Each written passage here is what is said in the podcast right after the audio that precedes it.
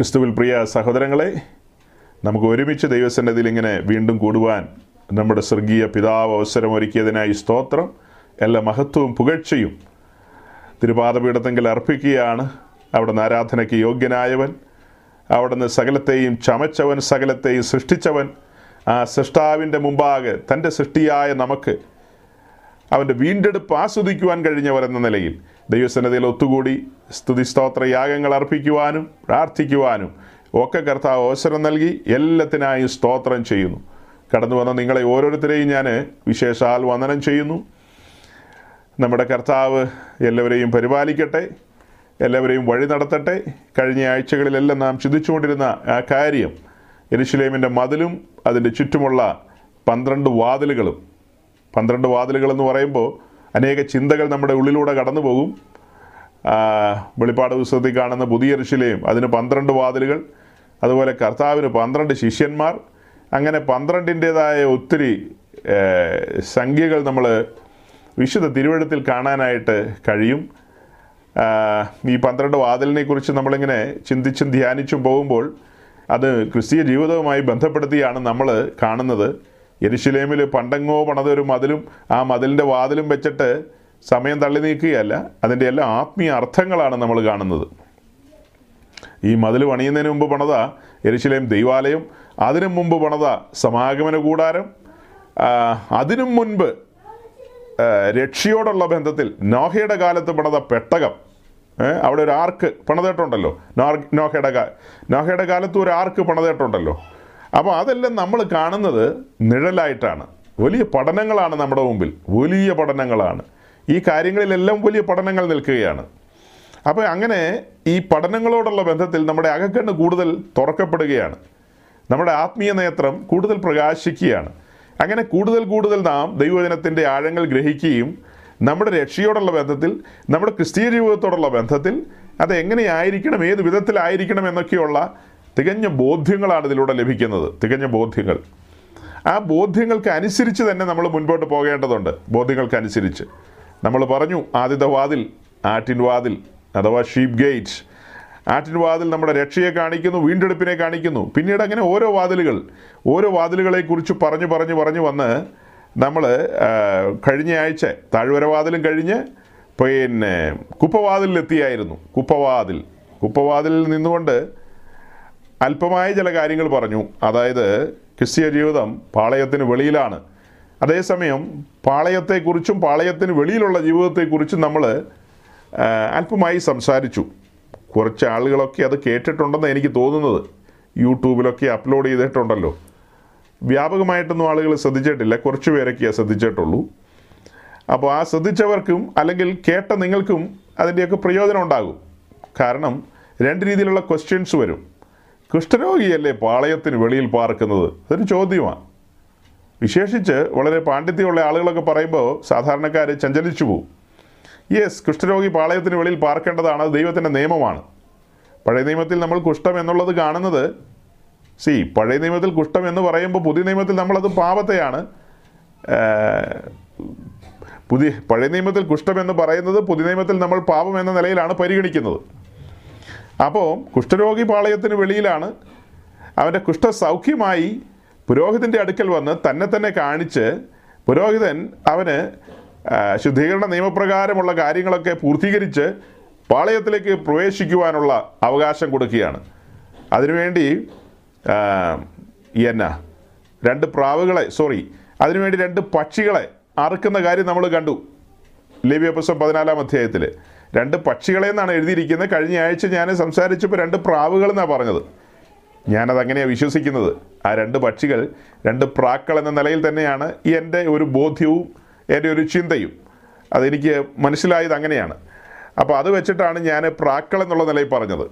അതുകൊണ്ട് ആ രണ്ട് പക്ഷികൾ അതിലൊരു പക്ഷിയെ അറക്കുന്നതും അങ്ങനെ ശുദ്ധീകരണ നിയമപ്രകാരം ആ പ്രാവിന്റെ രക്തം അതിനകത്ത് മറ്റേ പ്രാവിനെ മുക്കുന്നതും പിന്നെ അതുപോലെ തന്നെ അവർക്ക് വേണ്ടി ആടിനെ അറുക്കുന്നതും അതിന്റെ രക്തം ചെവിമേലും വലത്തെ കാതിന്മേലും പിന്നെ വലത്തെ കൈയുടെ പെരുവിരൽമേലും വലത്തെ കാലിന്റെ പെരുവിരൽമേലൊക്കെ പുരട്ടുന്ന കാര്യങ്ങളുണ്ട്. രാജാവിന് കൊടുക്കുന്ന അതേ ബഹുമതി തന്നെയാണ് കുഷ്ഠരോഗിക്കും കൊടുക്കുന്നത്. അതൊരു വിശേഷപ്പെട്ട സംഭവമാണ്. രാജാവിനെ അഭിഷേകം ചെയ്യുമ്പോൾ പുരോഹിതനെ അഭിഷേകം ചെയ്യുമ്പോൾ എങ്ങനെയാണോ ആ നിലയിൽ തന്നെയാണ് ഈ കുഷ്ഠരോഗിയുടെ ശുദ്ധീകരണത്തോടുള്ള ബന്ധത്തിൽ അവൻ മടങ്ങി വരുമ്പോൾ ചെയ്യുന്നത്. പുരോഹിതന്മാരെ അഭിഷേകം ചെയ്ത് ശുശ്രൂഷയിലേക്ക് കൊണ്ടുവരുമ്പോൾ കരപൂരണത്തോടുള്ള ബന്ധത്തെ നമ്മൾ കണ്ടിട്ടുണ്ട്. വലത്തെ കാതിന്മേൽ രക്തം പുരട്ടുന്നു വലത്തെ കാലിന്മേൽ അതിന്റെ പെരുവിരലിന്മേൽ രക്തം പുരട്ടുന്നു വലത്തെ കൈയുടെ പെരുവിരലിന്മേലും രക്തം പുരട്ടുന്നു. അതേ കാര്യം തന്നെ കുട്ടരോഗിക്കും ചെയ്യുന്നുണ്ട്. അപ്പോൾ അതിനെക്കുറിച്ച് വേറെ ചിന്തകളുണ്ട്. പിന്നെ പിന്നാലെ നമുക്കതൊക്കെ ചിന്തിക്കാം. അപ്പോൾ കുഷ്ഠരോഗിയുടെ കാര്യമൊക്കെ നമ്മൾ അങ്ങനെ പറഞ്ഞു. പിന്നത്തേതിൽ നമ്മൾ കണ്ടത് പുതിയ നിയമത്തിലേക്ക് വരുമ്പോൾ ഒരു പുതിയ നിയമ വീക്ഷണത്തിലേക്ക് വരുമ്പോൾ ആ വീക്ഷണത്തിലൂടെയാണ് നമ്മൾ പാളയത്തിന് വെളിയിലുള്ള വാസവും ജീവിതമൊക്കെ കണ്ടത്. അപ്പോൾ അത് രണ്ടും തമ്മിലുള്ള അന്തരം ഏതായാലും പറഞ്ഞു കഴിഞ്ഞതാണ്. ഇനി അതിലേക്ക് പോകേണ്ട കാര്യമില്ല. ഇങ്ങനെയൊക്കെ പറഞ്ഞു പോയ കൂട്ടത്തിൽ കഴിഞ്ഞ ദിവസം നമ്മൾ നമ്മുടെ കർത്താവിന്റെ ജനനത്തോടുള്ള ബന്ധത്തിൽ ചില കാര്യങ്ങൾ സൂചിപ്പിച്ചു. ആ ജനനം വഴി ആ ജനനം വഴി സൈഡിൽ എവിടെയോ ആയിരുന്നു. പിന്നീട് വഴിയമ്പലത്തിലേക്ക് അഥവാ പി ഡബ്ല്യു ഡി റെസ്റ്റ് ഹൗസിലേക്ക് വന്നു. അവിടെ ഈ സ്ഥലമില്ലാതെ വന്നപ്പോൾ കുഞ്ഞുമായി മാതാപിതാക്കൾ പശുത്തൊട്ടിയിൽ അഥവാ പുൽത്തൊട്ടിയിൽ കൊണ്ടുപോയി കിടത്തി. പിന്നത്തേതിൽ നമ്മൾ പറഞ്ഞൊരു കാര്യം. ഇത് ഞാൻ എന്തുകൊണ്ട് റിപ്പീറ്റ് ചെയ്തെന്ന് ചോദിച്ചാൽ ഈ മെസ്സേജൊക്കെ കഴിഞ്ഞിട്ട് ചില പ്രിയപ്പെട്ടവരെല്ലാം എന്നെ വിളിക്കാനിടയായി ചില സഹോദരങ്ങളൊക്കെ. ആ സഹോദരങ്ങളൊക്കെ ഈ കാര്യങ്ങളെക്കുറിച്ചൊക്കെ ഒരു ഐഡിയ ഉള്ളവർ തന്നെയാണ് എന്നാൽ ചിലർ ശ്രദ്ധിച്ചിരുന്നില്ല. ശ്രദ്ധിച്ചിരുന്നില്ല എന്നുള്ള കാരണത്താലാണ് അവർ ആ കാര്യങ്ങൾ വീണ്ടും പങ്കുവെച്ചത്. ഇതൊക്കെ പറയുമ്പോൾ എനിക്ക് ഒരു വല്ലായ്മയുണ്ട്. അതെന്തെന്ന് ചോദിച്ചാൽ ഇവിടെ ഇരിക്കുന്ന സീനിയർ വിശ്വാസികളാണ് അവരുടെ മുമ്പിൽ ഞാൻ ഈ പുൽത്തൊട്ടിയുടെ കഥയും ഈ ജനന വൃത്താന്തവും പിന്നെ എന്താ ആ വൈസ്മെൻസ് അഥവാ വിദ്വാൻമാർ ജ്ഞാനികൾ എന്ന് പറയുന്നവർ കാണാൻ വന്ന കാര്യമൊക്കെ പറയുമ്പോൾ എല്ലാം അറിയാവുന്നവരായിരിക്കുന്നത് പക്ഷെ എനിക്കൊരു നിയോഗം വന്നുകൊണ്ട് ഞാനങ്ങ് പറഞ്ഞതാണ് അതിന്റെ റിസൾട്ട് എന്ന അതിന്റെ റിസൾട്ട് എന്തെന്ന് ചോദിച്ചാൽ ചില പ്രിയപ്പെട്ടവരൊക്കെ എന്നെ വിളിക്കാനിടയായി. ആ കാര്യം അവരത്ര ഗൗരവമായിട്ട് പരിഗണിച്ചിരുന്നില്ല. അതായത് കുഞ്ഞുണ്ടായി. കുഞ്ഞുണ്ടായ സമയത്ത് ഈ പറയപ്പെട്ട ജ്ഞാനികൾ വന്ന് ആ, പശുത്തൊട്ടിയോടുള്ള ബന്ധത്തിലോ അവിടെ എവിടെയെങ്കിലും വെച്ചായിരിക്കും. കുഞ്ഞിനെ കണ്ട് അവിടെ ഈ എന്താ ഈ പൊന്ന് മൂര കുന്തിരിക്കൊക്കെ കാഴ്ച വെച്ചിട്ട് പോയതെന്നാണ് പരശതം ആൾക്കാർ വിശ്വസിക്കുന്നത്. അപ്പോൾ അവരും അങ്ങനെ ചിന്തിച്ചിരുന്നെന്നാണ് പറയുന്നത്. അപ്പോൾ അതിനൊരു ചെറിയ തിരുത്ത് കിട്ടിയതിന് നന്ദിയെന്ന്. അങ്ങനെയല്ല അതൊക്കെ കഴിഞ്ഞൊരു രണ്ട് കൊല്ലം മുന്നോട്ട് പോയിട്ടുണ്ടാവും. ആ രണ്ട് കൊല്ലത്തിന് ശേഷമാണ് ഇവർ വന്നതും. അതുപോലെ രക്ഷകനെ ആദ്യം കാണുന്ന കാര്യം നമ്മൾ കാണുന്നുണ്ട് ലൂക്കോസിൽ. ആദ്യം കാണുന്ന ആറ്റിടയന്മാരാണ് ഈ വൈസ്മെൻസ് ഒന്നുമല്ല ആറ്റിടയന്മാരാണ് ആദ്യം കാണുന്നത്. ആറ്റിടയന്മാർക്ക് ദൂതന്റെ സന്ദേശം ലഭിക്കുകയും ആ സന്ദേശപ്രകാരം ആറ്റിടയന്മാർ വന്ന് ആ രാത്രിയിൽ തന്നെ കണ്ടിട്ട് പോയി. അപ്പോൾ ഇത് തെറ്റിപ്പോകരുത്. തെറ്റിപ്പോകാൻ സാധ്യതയുണ്ടെന്ന് എനിക്ക് പിന്നെ തോന്നിയതാ. നേരത്തെ ഒന്നും തോന്നിയിട്ടില്ല. ഇപ്പോൾ എനിക്ക് തോന്നിപ്പോവുക. അതുകൊണ്ടാണ് ഞാൻ നിങ്ങളോട് പറയുന്നത് ആറ്റിടയന്മാരാണ് ആദ്യം കണ്ടത്. അത് കഴിഞ്ഞ് കൊല്ലം രണ്ട് മുന്നോട്ട് പോയി. പിന്നെയാണ് ഈ പറയപ്പെട്ട ജ്ഞാനികൾ എന്ന് പറയുന്നവർ കാണാനായിട്ട് വന്നത്. അവിടെ വ്യക്തമായിട്ട് എഴുതിയിട്ടുണ്ട്. കാണാൻ വന്നപ്പോൾ അമ്മയായ മറിയോടുകൂടെ കുഞ്ഞിനെ കണ്ടെന്നും പിന്നെ ഇതെല്ലാം അവന്റെ കാൽക്കൽ സമർപ്പിച്ചിട്ട് അവനെ വണങ്ങി എന്നാണ് വായിക്കുന്നത്. അവരെ വണങ്ങി എന്നല്ല അവനെ വണങ്ങി എന്നാണ്. അതിന്റെ അർത്ഥം എന്താ? ഈ കുഞ്ഞ് ആരെന്നുള്ളത് സാമാന്യ ബുദ്ധിയുള്ളവർക്ക് മനസ്സിലാകുമല്ലോ. ഏ? ആ അപ്പോൾ ആ ആരാധന വേറൊരാൾക്ക് കൊടുക്കാൻ പാടില്ലല്ലോ. വണങ്ങുക എന്ന് പറഞ്ഞാൽ അതിനകത്ത് ഒരു ആരാധനയാണ്. ആ ആരാധന സൃഷ്ടാവിന് തന്നെയാണ് ലഭിക്കപ്പെട്ടത്. അതായത് യേശു കർത്താവിന് തന്നെയാണ് ആരാധന ലഭിച്ചത്. ഓക്കെ അപ്പോൾ അങ്ങനെയൊക്കെ കഴിഞ്ഞ ആഴ്ച സംഭവിച്ചു. ഓർമ്മപ്പെടുത്തിയതാണ്. ഏ? അങ്ങനെയൊക്കെ കഴിഞ്ഞ ആഴ്ച സംഭവിച്ചു എന്ന് ഞാൻ നിങ്ങളെ ഒന്ന് ഓർമ്മിപ്പിക്കുകയായിരുന്നു. നിസാരം എന്നൊക്കെ നമുക്ക് തോന്നുന്ന ചില കാര്യങ്ങൾ ചില സമയത്ത് ചില പ്രിയപ്പെട്ടവർക്ക് വളരെ പ്രയോജനം ചെയ്യും. ചില മെസ്സേജുകളിൽ ഞാൻ ചില കാര്യങ്ങൾ ഇങ്ങനെ സംസാരിച്ചു പോകാറുണ്ട്. ചിലതൊക്കെ ഹൃദയത്തിൽ തട്ടി പറയാറുണ്ട്. എല്ലാം റെഫറൻസ് വെച്ചിട്ടല്ല പറയുന്നത്. ചില കാര്യങ്ങൾ ശുശ്രൂഷകൻ എന്നുള്ള നിലയിൽ ശുശ്രൂഷകൻ എന്നുള്ള നിലയിൽ എന്റെ അനുഭവങ്ങളൊക്കെ വെച്ച് ഞാൻ പറയാറുണ്ട്. ചില പ്രിയപ്പെട്ടവർ ചില സമയങ്ങളിൽ പറയാറുണ്ട് ഏ? ചില സഹോദരങ്ങൾ ചില സമയത്ത് പറയും അങ്ങനെ ആ പറഞ്ഞു പോയ കാര്യങ്ങൾ ഒരു ആശ്വാസമായി തീർന്നു. അത് ഉള്ളിൽ തട്ടി അതൊരു ബലമായി തീർന്നു എന്നൊക്കെ ചിലർ പറയാറുണ്ട്. ഞാൻ സാധാരണമായിട്ട് പറഞ്ഞു പോകാറുള്ള കാര്യങ്ങളാണ് അതേസമയം വളരെ ഖനമേറിയ ഗൗരവമേറിയ പല കാര്യങ്ങളും പറയുമ്പോൾ പലരും അതിനെക്കുറിച്ചൊന്നും പറയാറില്ല. സിമ്പിളാണെന്ന് നിസാരമെന്നും തോന്നുന്ന കാര്യങ്ങളൊക്കെ പലരെയും സ്വാധീനിക്കുന്നു. അങ്ങനെയൊക്കെ സംഭവിക്കാറുണ്ട്. എനിവേ എല്ലാം ആത്മീയ വർധനവനായിട്ട് തീരട്ടെ. ഈ പഠനങ്ങളും ഈ ചിന്തകളും ഈ ധ്യാനങ്ങളും എല്ലാം നമ്മൾ കൂടുതൽ കൂടുതൽ എന്താ നമ്മുടെ കർത്താവിന്റെ സ്വരൂപത്തോട് അനുരൂപരാകുവാൻ തക്കവണ്ണം നമ്മുടെ ക്രിസ്തീയ ജീവിതം ധന്യമാകുവാൻ തക്കവണ്ണം നിത്യതയെക്കുറിച്ചുള്ള ചിന്തകൾ നമ്മെ എപ്പോഴും ഭരിക്കുവാൻ കാഹളം ധനിക്കാൻ കാലമായി എന്നുള്ള ബോധ്യം അതോ നമ്മെ തിരിച്ചു വിളിക്കാൻ കാലമായോ ഇല്ലയോ നമുക്കറിയില്ല. എപ്പോൾ വേണേലും സംഭവിക്കുക അതല്ല എപ്പോൾ വേണേലും സംഭവിക്കാം. അപ്പം അതിന് നടുവിൽ നമുക്ക് വലിയ മുന്നേറ്റങ്ങൾ ഉണ്ടാകാനായിട്ട് ഈ ഒത്തുകൂടലുകളൊക്കെ ഇടയാകട്ടെ എന്ന് ഞാൻ ആഗ്രഹിക്കുകയാണ് പ്രാർത്ഥിക്കുകയാണ്. അപ്പം നമ്മൾ ഈ പറയപ്പെട്ട വാതിലുകളെക്കുറിച്ചെല്ലാം ഇങ്ങനെ പറഞ്ഞു വന്നിട്ട് ഇന്ന് നമ്മൾ നീർവാതിലിനരികിലേക്കാണ് എത്തുന്നത്. നീർവാതിലിനരികിലേക്ക്. ഏ? സോറി ഇന്ന് നമ്മൾ വരുന്നത്? ഇന്ന് നമ്മൾ വരുന്ന ഉറവ് വാതിലിനരികിലേക്കാണ്. നെഹമ്യാവിന്റെ പുസ്തകം മൂന്നാം അധ്യായം പതിനഞ്ചാം വാക്യത്തിലാണതുള്ളത് അത് നമ്മൾ വായിക്കും. ഏ? നീർവാതിലിനരികിലേക്ക്. സോറി പിന്നെ അങ്ങനെ വായിൽ വരികയാണല്ലോ. ഇത് കഴിഞ്ഞുള്ള വാതിലാണ് നീർവാതിൽ ഏ? ഓക്കെ. ഇനി നമ്മൾ വരുന്നത് ഉറവ് വാതിലിനരികിലേക്കാണ്. ഫൗണ്ടൈൻ ഗേറ്റ് ഫൗണ്ടൻ ഗേറ്റ് ആണ്. അഥവാ ഉറവ് വാതിൽ. അത് കഴിഞ്ഞ് വരുന്നതാണ് നീർവാതിൽ വാട്ടർ ഗേറ്റ് അപ്പോൾ ഇത് രണ്ടും അടുത്തടുത്ത് നിൽക്കുന്ന കാര്യങ്ങളായതുകൊണ്ട് ചിലപ്പോൾ സംസാരിക്കുമ്പോൾ കൺഫ്യൂഷനിലേക്ക് പോകും. എങ്ങാനും ഞാൻ പറയുമ്പോൾ തെറ്റിപ്പോയി കഴിഞ്ഞാൽ കയ്യും കാലൊക്കെ ഒന്ന് പൊക്കിയേരെ. ഏ? ഉദ്ദേശി തെറ്റിപ്പോയി. തമ്മിൽ അങ്ങോട്ടും ഇങ്ങോട്ടും മാറിപ്പോയി എന്ന് എന്നെ ഒന്ന് ഓർമ്മിപ്പിച്ചേരെ. ചിലപ്പോൾ ഇങ്ങനെ സ്പീഡിൽ പറഞ്ഞു പോകുമ്പോൾ തെറ്റിപ്പോകാറുണ്ട്. അതെനിക്ക് പലപ്പോഴും സംഭവിച്ചിട്ടുള്ളൊരു കാര്യമാണ്. ആഹാബ് സോറി കണ്ടോ വീണ്ടും തെറ്റി. ഏലിയാവ് ആഹാബിന്റെ കൊട്ടാരത്തിൽ വന്നു എന്ന് പറയുമ്പോൾ ഞാൻ ചില സമയത്തെല്ലാം പറഞ്ഞിട്ടുണ്ട്. ആഹാവ് ഏലിയാവിന്റെ കൊട്ടാരത്തിൽ വന്നു എന്നൊക്കെ. ഞാൻ അറിഞ്ഞിട്ട് പോലുമില്ല. ഏ നാക്കുളുക്കി പോയി എന്നൊക്കെ നമ്മൾ പറയില്ലേ? എന്തുളുക്കി പോയതാണോ അർത്ഥവ്യത്യാസം ഭയങ്കരമല്ലേ? ആഹാബിന്റെ കൊട്ടാരത്തിൽ ഏലിയാവ് വന്നെന്നുള്ളതിന് പകരം അത് ഇങ്ങനെ റിപ്പീറ്റ് ചെയ്യും ചിലപ്പോൾ മണ്ടത്തരങ്ങൾ അങ്ങനെ സംഭവിക്കാറുണ്ട്. മണ്ടത്തരങ്ങളല്ല അറിയാറില്ല സഹോദരങ്ങളെ. അറിഞ്ഞുകൊണ്ട് അങ്ങനെ പറയില്ലല്ലോ. അതുപോലെ തന്നെ ഇങ്ങനെയൊക്കെ സംഭവിക്കാം. എനിവേ പ്രാർത്ഥനയോടെ നമുക്കായിരിക്കാം അപ്പോൾ ഈ ഉറവുവാതിലിന്റെ അരികിൽ നിന്നുകൊണ്ട് കുറേ കാര്യങ്ങൾ ചിന്തിക്കുന്നതിന് മുൻപ് ഞങ്ങൾ നിങ്ങളെ ഒരു വീഡിയോ കാണിക്കാൻ ആഗ്രഹിക്കുകയാണ്. എന്തെന്ന് ചോദിച്ചാൽ ഈ പഠനങ്ങളിലേക്കൊക്കെ പോകുമ്പോൾ കുറച്ചും കൂടെ നമ്മുടെ ഹൃദയം ഒന്ന് തരളമാകാൻ വേണ്ടി ഒന്നുകൂടെ ഒന്ന് ഒന്ന് ഒരുക്കപ്പെടാൻ പാകത്തിന്. ഒരു ഷോർട്ട് വീഡിയോ ഞങ്ങൾ നിങ്ങളെ കാണിക്കുകയും അതിനോട് ചേർന്ന് എനിക്ക് ഒന്ന് രണ്ട് കാര്യങ്ങളും കൂടെ പറയാനുണ്ട്. എന്നോട് പല സഹോദരങ്ങളും പല കാര്യങ്ങളുമൊക്കെ പറയാറുണ്ട് പ്രാർത്ഥനാ വിഷയം എന്ന നിലയിൽ തന്നെ. അത് തെറ്റായ പ്രാർത്ഥനാ വിഷയങ്ങളല്ല ഗൗരവമായ പ്രാർത്ഥനാ വിഷയങ്ങൾ തന്നെയാണ് പക്ഷേ ഈ വീഡിയോ കണ്ടു കഴിഞ്ഞിട്ട് ആ പ്രാർത്ഥനാ വിഷയങ്ങളെക്കുറിച്ച് ഞാൻ നിങ്ങളോട് പറയാം. എന്നിട്ട് നമുക്ക് ഉറവുവാതിലിന് അരികിലേക്ക് പോകാം. ഉറവുവാതിൽ ക്രിസ്തീയ ജീവിതത്തിൽ പരിശുദ്ധാത്മ നിറവ് ആവശ്യമുണ്ടെന്നുള്ള കാര്യമാണ് പറയുന്നത്. ആ പരിശുദ്ധാത്മ നിറവുമായി ബന്ധപ്പെട്ട് നമുക്ക് പറയാനുണ്ട്. ജസ്റ്റ് ഈ വീഡിയോ ഒന്ന് കാണൂ. നാളെ കൊണ്ടൻ മനസ്സിൽ അവലേശം ഭാരമില്ല. നാളെ കൊണ്ടൻ മനസ്സിൽ ഭാരമില്ല. ഓരോ നാളും ദൈവമെന്നെ പോറ്റുന്നു. തന്റെ കൈകളിൽ ഞാൻ ദിനം തോറും ചാരുന്നു.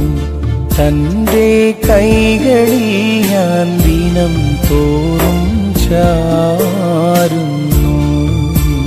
എന്റെ ദൈവം മഹത്വത്തിൽ ആർദ്രവാനായി ജീവിക്കുമ്പോൾ എന്റെ ദൈവം മഹത്വത്തിൽ ആർദ്രവാനായി ജീവിക്കുമ്പോൾ സാധു ഞാനി ക്ഷോണി പന്നിൽ ക്ലേശിപ്പാൻ. ഏതും കാര്യമില്ലെന്നെന്റെ ഉള്ളം ചൊല്ലുന്നു. ഏതും കാര്യമില്ലെന്നെന്റെ ഉള്ളം ചൊല്ലുന്നു. നാളെ കൊണ്ടൻ മനസ്സില്ലവലേശം ഭാരമില്ല. നാളെ കൊണ്ടൻ മനസ്സിൽ അവലേശം ഭാരമില്ല. ഓരോ നാളും ദൈവമെന്നെ പോറ്റുന്നു. തന്റെ കൈകളിൽ ഞാൻ ദിനം തോറും ചാരുന്നു. തന്റെ കൈകളിൽ ഞാൻ ദിനം തോറും ചാരുന്നു.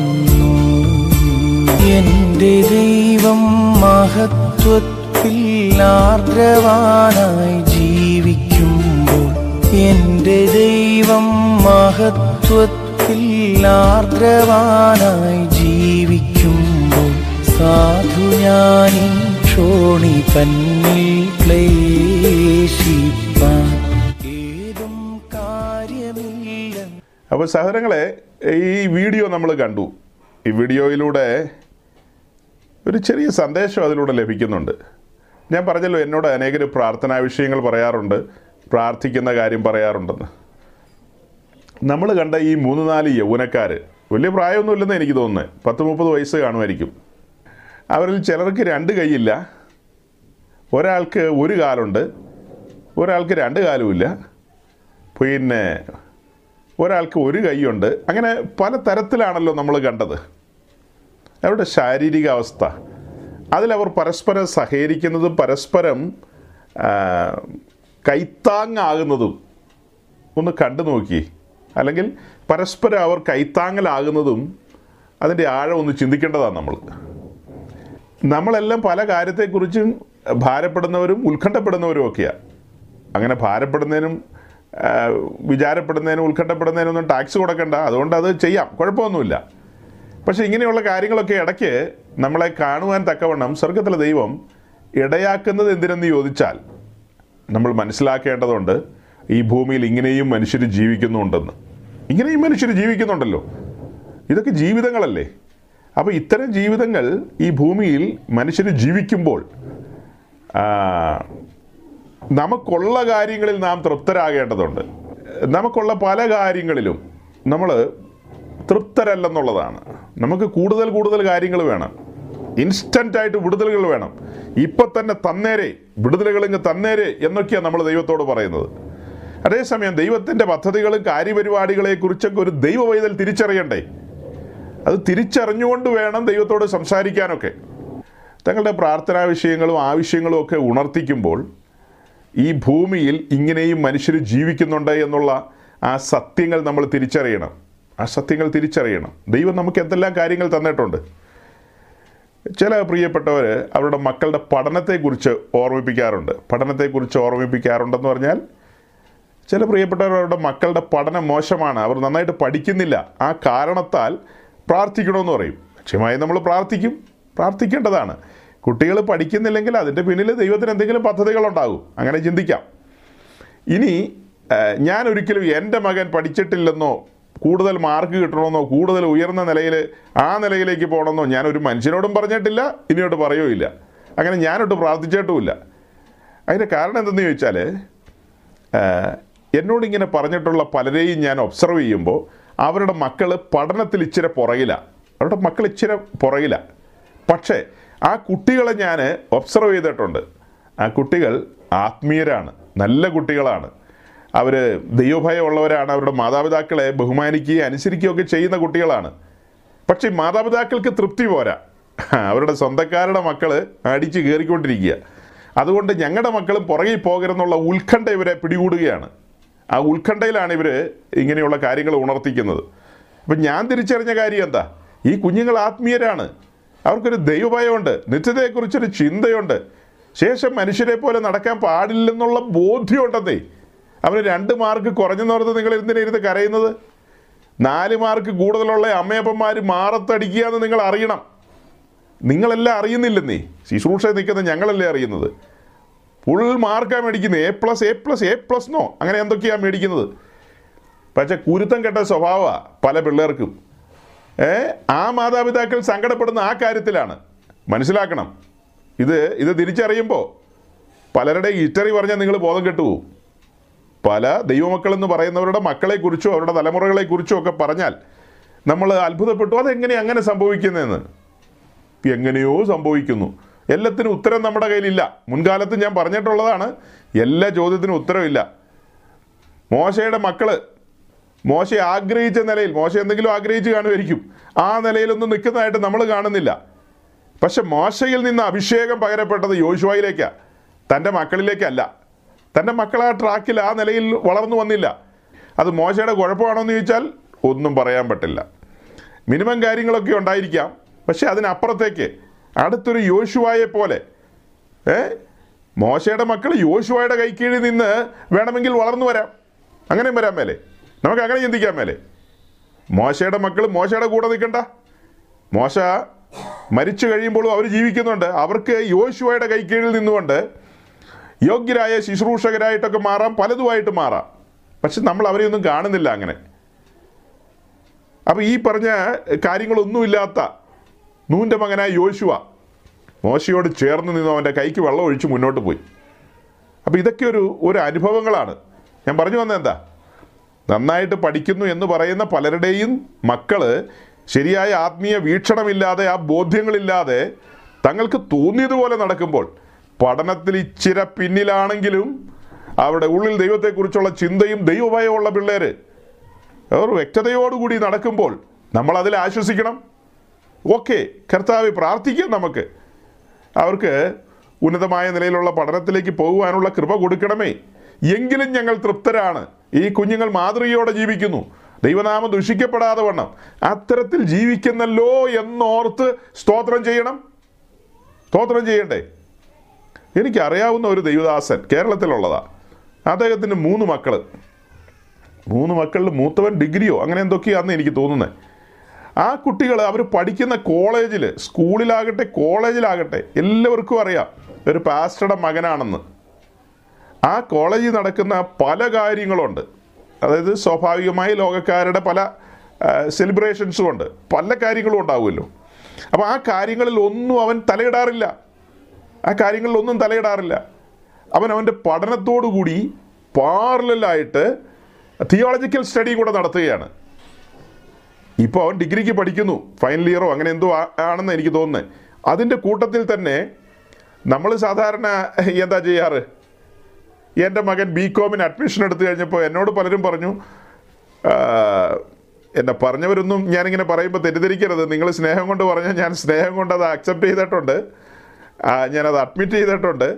എങ്കിലും ഞാനൊരു തിരുത്ത് പറയുന്നതായിട്ട് കൂട്ടിയാൽ മതി.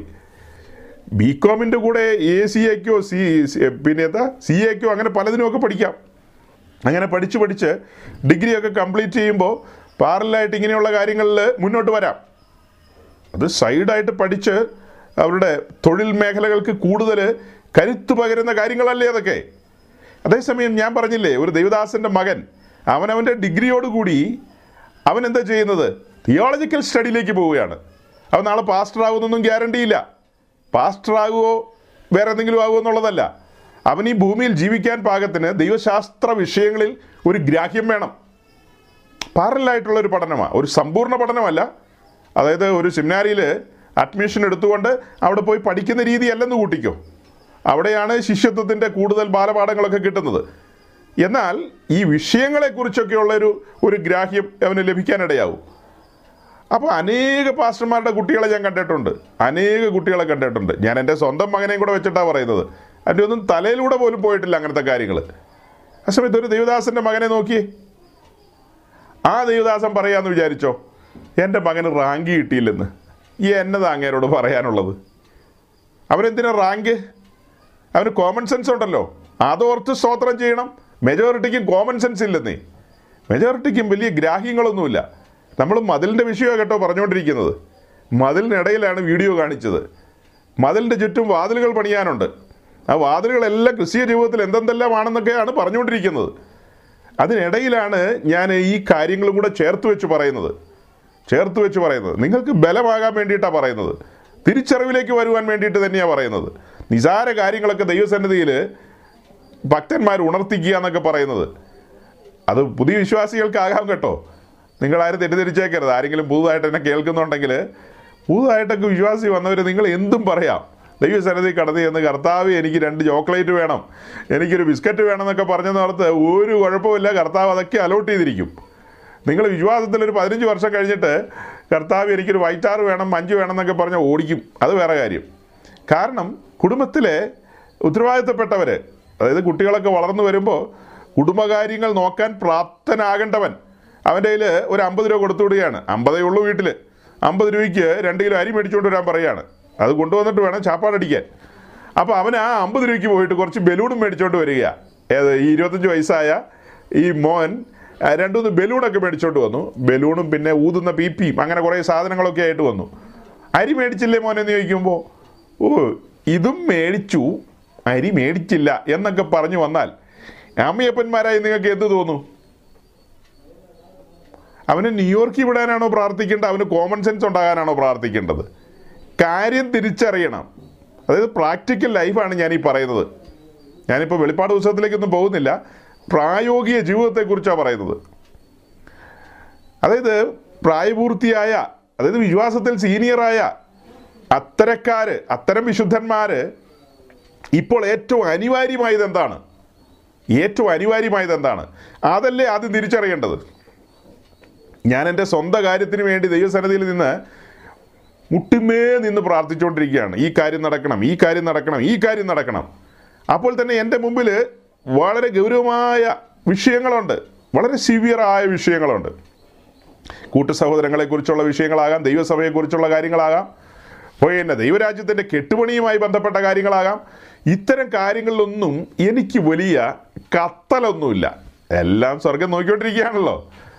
എല്ലാം സ്വർഗം നോക്കിക്കൊണ്ടിരിക്കുക. ഇപ്പം നമ്മൾ തുറന്നു വെച്ചിരിക്കുന്ന വാതിൽ ഉറവ് വാതിലാണ് ആ ഉറവ് വാതിൽ പണത് ആരാന്നൊക്കെ പറഞ്ഞു വരുമ്പോഴാണ് നിങ്ങൾക്ക് മനസ്സിലാകുന്നത്. അപ്പം സ്വർഗമെല്ലാം നോക്കിക്കൊണ്ടിരിക്കുകയാണ്. ഇവൻ ഇവന്റെ സ്വന്തം കാര്യത്തിന് കാണിക്കുന്ന ഈ ഉത്കണ്ഠ ദൈവരാജ്യ സംബന്ധിയായി എന്താ ദൈവരാജ്യത്തിന്റെ മുന്നണി പടയാളികളുമായി ബന്ധപ്പെട്ട കാര്യങ്ങളിലൊക്കെ പ്രാർത്ഥിക്കേണ്ടതിനും മധ്യസ്ഥ അണയ്ക്കേണ്ടതിനുമായ മേഖലകളിൽ ആ ഒരു കത്തലില്ലല്ലോ. ഇവനൊരു നേർച്ചയ്ക്ക് വേണ്ടി പ്രാർത്ഥിക്കുന്നു കർത്താവേ യുദാസന്മാരെ അനുഗ്രഹിക്കണമേ. അതൊന്നും അല്ലെന്നേ പ്രാർത്ഥന. അതൊന്നുമല്ല. സാത്താൻ ഇവിടെ കൊമ്പ് കുത്തി നിൽക്കുക.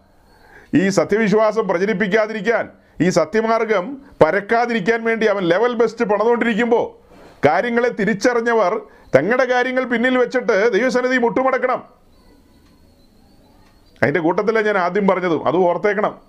കൊച്ചന് മാർക്ക് കുറവാ അതിന് സാരമില്ലെന്നേ. സാരമില്ല അതിലൊന്നും ഉത്കണ്ഠപ്പെടണ്ട. ദൈവം നടത്തും അവനെ. ദൈവം നടത്തും. ഏ അവൻ ദൈവത്തിന്റെ കരത്തിലല്ലേ? അവനിപ്പോൾ ദിശാബോധം ഉണ്ടല്ലോ. അവനവന്റെ സാധാരണ പഠനത്തിന്റെ കൂട്ടത്തിൽ സെക്യുലർ പഠനത്തിന്റെ കൂട്ടത്തിൽ ദൈവശാസ്ത്ര വിഷയങ്ങൾ പഠിക്കാൻ മനസ്സ് കാണിച്ച കണ്ടോ? അനേക പാത്രന്മാരുടെ മക്കൾ ഈ വഴിക്കൊന്നും തിരിഞ്ഞു നോക്കാതിരിക്കുമ്പോൾ ആ കൊച്ചൻ അങ്ങനെ ചെയ്തില്ലേ? അതുപോലെ മറ്റൊരാളുടെ കാര്യം ഞാൻ പറഞ്ഞില്ലേ? അദ്ദേഹത്തിന്റെ കുട്ടികൾ പഠിക്കാൻ ഇച്ചിരി പുറകില. എന്ന് പറഞ്ഞാൽ മണ്ടന്മാരൊന്നും അല്ല കേട്ടോ. അങ്ങനെയൊന്നും ധരിച്ചേക്കരുത്. ഇച്ചിരി പുറകിലാന്നേ ഉള്ളൂ. അവരുടെ സ്വന്തം ബന്ധു മിത്രാദികളെയൊക്കെ വെച്ച് നോക്കുമ്പോൾ പിള്ളേർ ഒരു ഒരു വള്ളപ്പാട് പിന്നിലാന്ന് കൂട്ടിക്കോ. അങ്ങനെയൊക്കെ കൂട്ടിയാൽ മതി. പക്ഷേ ഞാൻ ഈ പറഞ്ഞ കാര്യങ്ങളിലെല്ലാം അവർ അനുഗ്രഹിക്കപ്പെട്ടവരാണ്.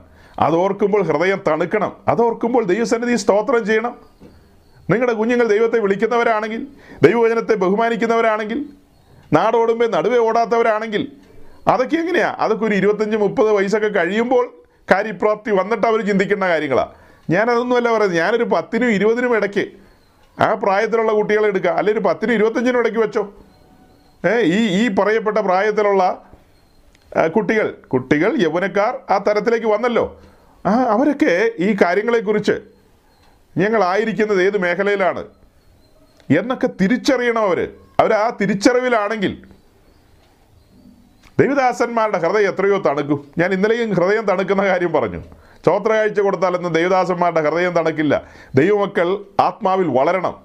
അവർ ദിശാബോധമുള്ളവരാകണം. കാര്യപ്രാപ്തരാകണം. കാലം നോക്കിയാൽ ഉപദേഷ്ടാക്കന്മാരുടെ നിലയിൽ അനേകരെ നീതിയിലേക്ക് തിരിക്കുന്നവരായിട്ട് മാറണം. അങ്ങനെയൊക്കെ വരുമ്പോഴാണ് ഹൃദയം തണുക്കുന്നത്. അല്ലാതെ വന്നപ്പോൾ എങ്ങനെയാണോ അങ്ങനെ തന്നെ ഇവിടുന്ന് സലാം പറഞ്ഞു പോകുന്ന ഒരു രീതിയുണ്ടല്ലോ പെട്ടിക്കകത്തേക്ക് അവസാനം. യുവാസത്തിൽ വന്ന കാലത്ത് ഏത് നിലയാണോ അതേ നിലയിൽ ഇവിടുന്ന് പോയിട്ട് എന്താ കാര്യം? ആത്മാവിൽ വളർച്ച കാണിക്കണ്ടേ ആത്മാവിൽ വളർച്ച കാണിക്കണ്ടേ? അപ്പം ഈ വീഡിയോ ഒക്കെ കാണിച്ചതിന്റെ പിന്നിൽ ഇവിടെ ഇരിക്കുന്ന ഏറിയ പങ്കും മാതാപിതാക്കളാണ് അല്ലാത്തവരൊക്കെ ഒന്നോ രണ്ടോ പേരൊക്കെയേ കാണുകയുള്ളൂ. ഈറി പങ്കും മാതാപിതാക്കളാണ് മാതാപിതാക്കളുടെ ഹൃദയം നുറുങ്ങാൻ വേണ്ടിയിട്ടാണ് ഇത് കാണിച്ചത്. നിങ്ങൾക്ക് രണ്ട് കാലും രണ്ട് കൈയും ഉള്ള കുട്ടികളെ തന്നിട്ടുണ്ട്. അപ്പോൾ ആ കൈയും കാലും കുറഞ്ഞവരൊന്നും മോശക്കാരാണെന്നൊന്നും അല്ല ഞാൻ പറയുന്നത്.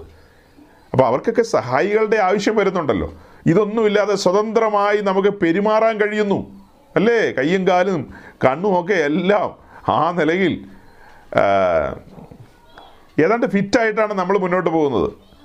അപ്പോൾ ഇനി വേറൊന്നും കിട്ടിയില്ലെങ്കിൽ ഇതൊക്കെ ഓർക്കുമ്പോൾ സ്തോത്രം ചെയ്യണം. ഇതൊക്കെ ഓർക്കുമ്പോൾ സ്തോത്രം ചെയ്യണം. ഞാൻ പെട്ടെന്ന് അബ്രഹാമിനെ ഓർത്തു പോവുക. ഞാൻ അബ്രഹാമിനെ ഓർക്കുമ്പോൾ അബ്രഹാം വിശ്വാസികളുടെ പിതാവ് എന്നൊക്കെ നമ്മൾ വിളിക്കും.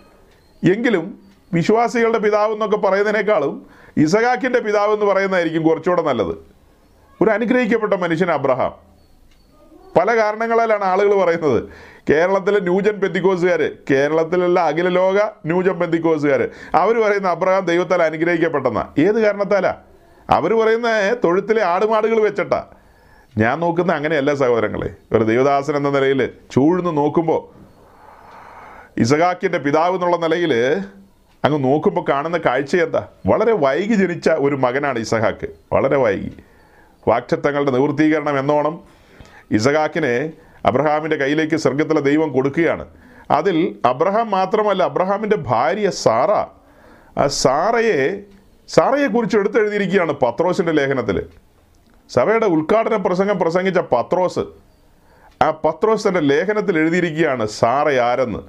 സാറയുടെ ക്വാളിറ്റി എന്താണെന്ന്.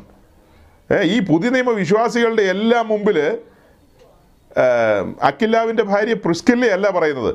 അല്ലെ പത്രോസിന്റെ ഭാര്യയുടെ കാര്യമല്ല പറയുന്നത്. അല്ലെ ബർണവാസിന്റെ ഭാര്യയുടെ കാര്യമല്ല പറയുന്നത്. പഴയ നിയമത്തിലെ ഒരു വിശുദ്ധമതിയായ മാതാവ് സാറയെയാണ് മുൻനിർത്തുന്നത്. സാറ. അപ്പോൾ ആ കാലത്ത് ആ കാലഘട്ടത്തിലേക്ക് പോകുമ്പോൾ അതേത് കാലമാ നമ്മൾ പുറകോട്ട് പോയാൽ കാണുന്ന കാലം ഏതാ? ന്യായപ്രമാണ കാലമാ ഏതാണ്ട് ചെറിയ വെട്ടവും വെളിച്ചമൊക്കെ ഉണ്ടെന്ന് കൂട്ടാം ആ കാലത്ത്. അത് കഴിഞ്ഞ് പിന്നിലേക്ക് പോകുമ്പോഴാണ് മനസാക്ഷി യുഗം. ആ കാലത്ത് അങ്ങനെ വലിയ വെട്ടവും വെളിച്ചവും ഇല്ലെന്നേ. ആ മനസാക്ഷി യുഗത്തിന്റെ അങ്ങ് ഒത്ത നടുവിലേക്ക് പോകുമ്പോഴാണ് അബ്രഹാം ഊരിൽ നിൽക്കുന്നത്. അബ്രഹാമിന്റെ ഭാര്യയായിട്ട് അന്നും സാറ കൂടെയുണ്ട്.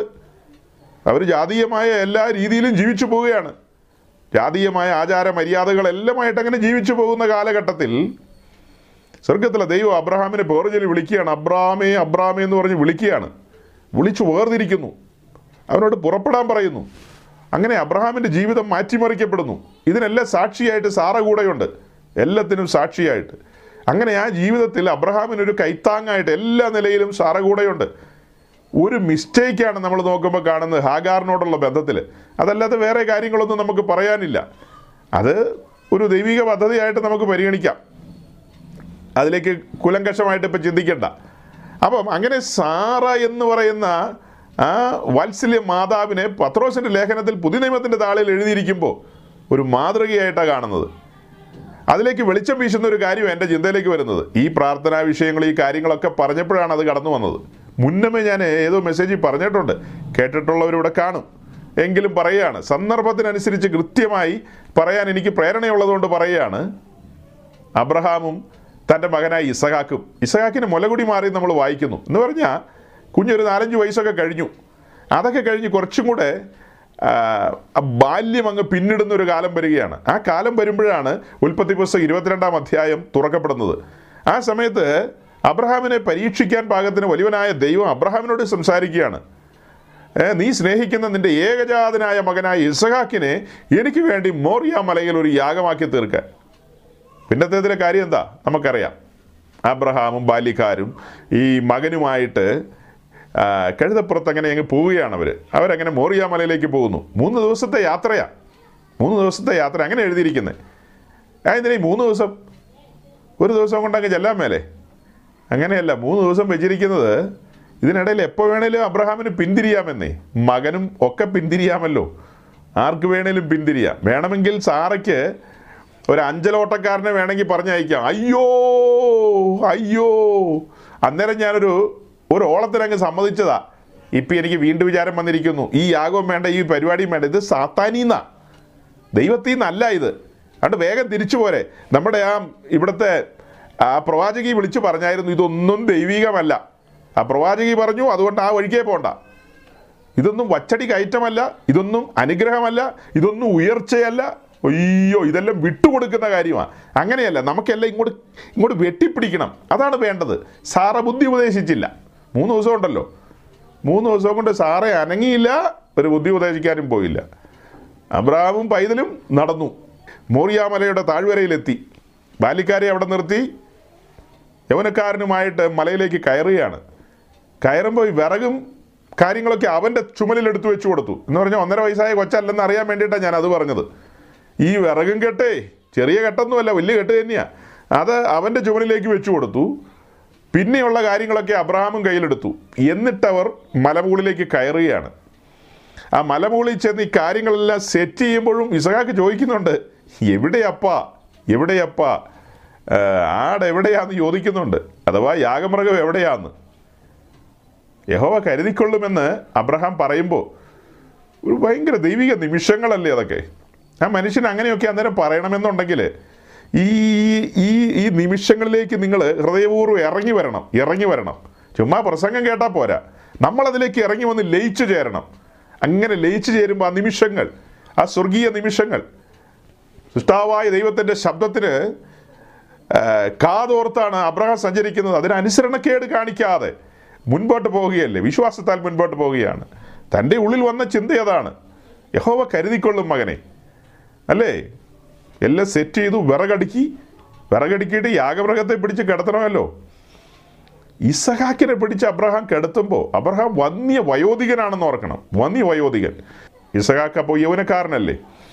ആ യൗവനക്കാരന് ഈ തയ്യാറാക്കിയ ബലിപീഠത്തിലേക്ക് കിടത്തുമ്പോൾ ഇന്നത്തെ പിള്ളേരാണെങ്കിൽ സഹോദരങ്ങളെ ചിലപ്പോൾ അബ്രഹാമിനെ ആ മലയുടെ മുകളിൽ നിന്ന് തള്ളി താഴെ ഇടും. എന്നിട്ട് അവൻ ചോദിക്കും ഇത് എന്നാ ഭ്രാന്താന്നൊക്കെ ചോദിക്കും. ഇത് എന്നാ പരിപാടിയാന്ന് ഈ അടുത്തിടയ്ക്ക് ഒരു പാസ്റ്റയുടെ മോൻ ചോദിച്ചതാ. ഈ ഈ പെന്തിക്കോസ് ഇതെന്നെ സന്യാസ ജീവിതമാണോ എന്ന്. എനിക്ക് ലോകക്കാരെ പോലെ കുറച്ചൊക്കെ ജീവിക്കണം. ഞാൻ അത്ഭുതപ്പെട്ടു പോയി. എന്റെ ദൈവമേ. ഏ? ആ, പാസ്റ്ററെ ഓർത്തും സഹതാപം തോന്നുന്നു. അയാളുടെ പെമ്പിളെ ഓർത്തും സഹതാപം തോന്നുന്നു. കാരണം എത്രയോ കാലങ്ങളായിട്ട് ഈ ദൈവരാജ്യത്തിന്റെ നന്മ അനുഭവിക്കുന്നവരാ. എന്നിട്ട് മകൻ പറയുകയാണ് എന്താ? ഇത് സന്യാസ ജീവിതമാണോന്ന് ക്രിസ്ത്യാനിത്വം. ശരിക്കും ഒരു സന്യാസ ജീവിതമൊക്കെയാ ഏ, അതിന്റെ ആഴങ്ങൾ മനസ്സിലാക്കി കൊടുക്കേണ്ട സാറമാരില്ല ഇന്ന്.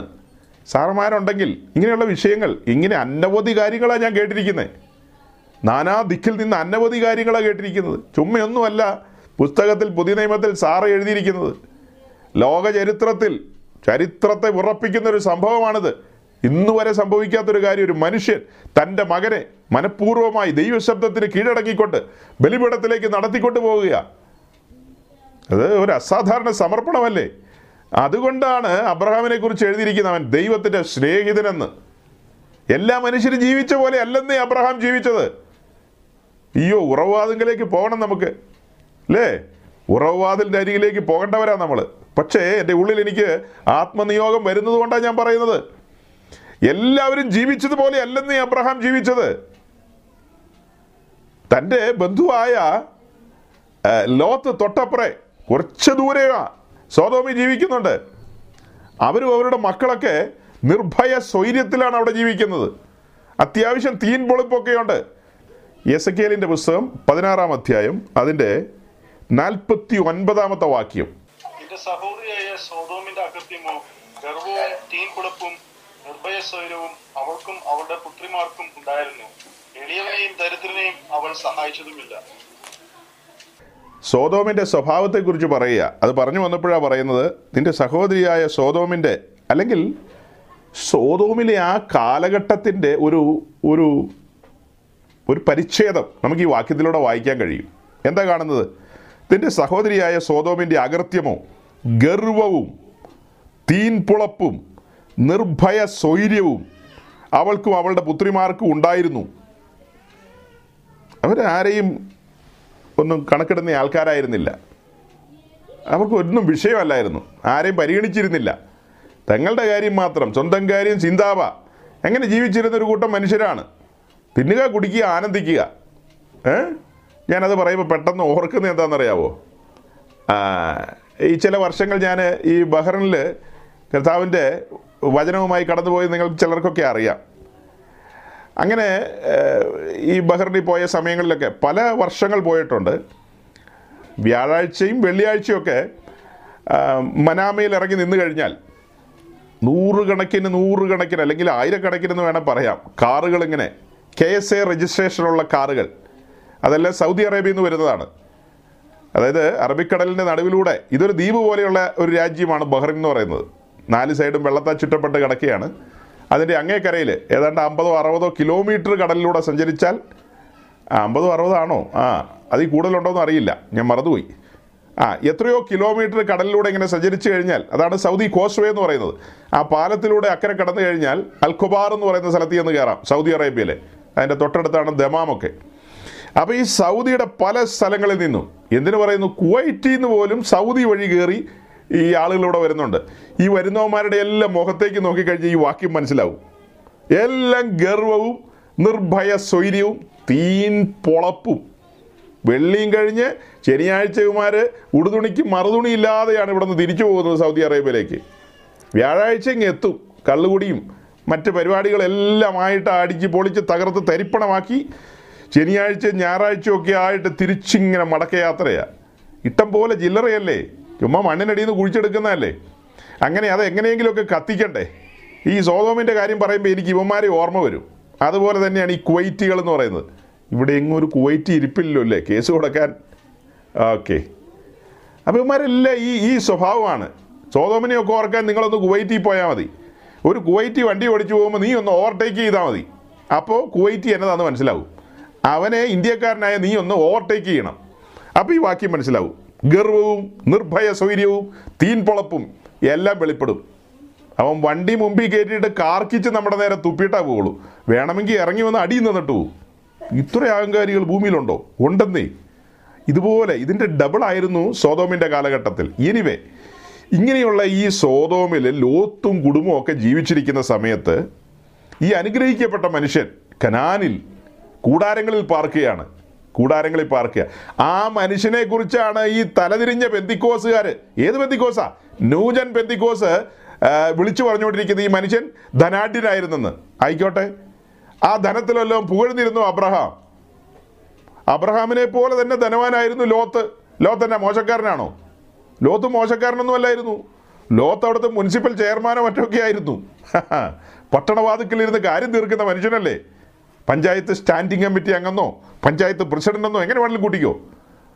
ആ സമയത്ത് ഇദ്ദേഹം കൂടാരത്തിൽ പാർക്കുക ആടുമാട് താൽക്കാലികളൊക്കെ ഉണ്ടെന്നേ. താൻ അതിലൊന്നും പുകഴുന്നയാളല്ല തനിക്കൊരു ഗർവവുമില്ല. അങ്ങനെയുള്ള കാര്യങ്ങളെക്കുറിച്ച് ചിന്തിക്കുന്ന പോലുമില്ല.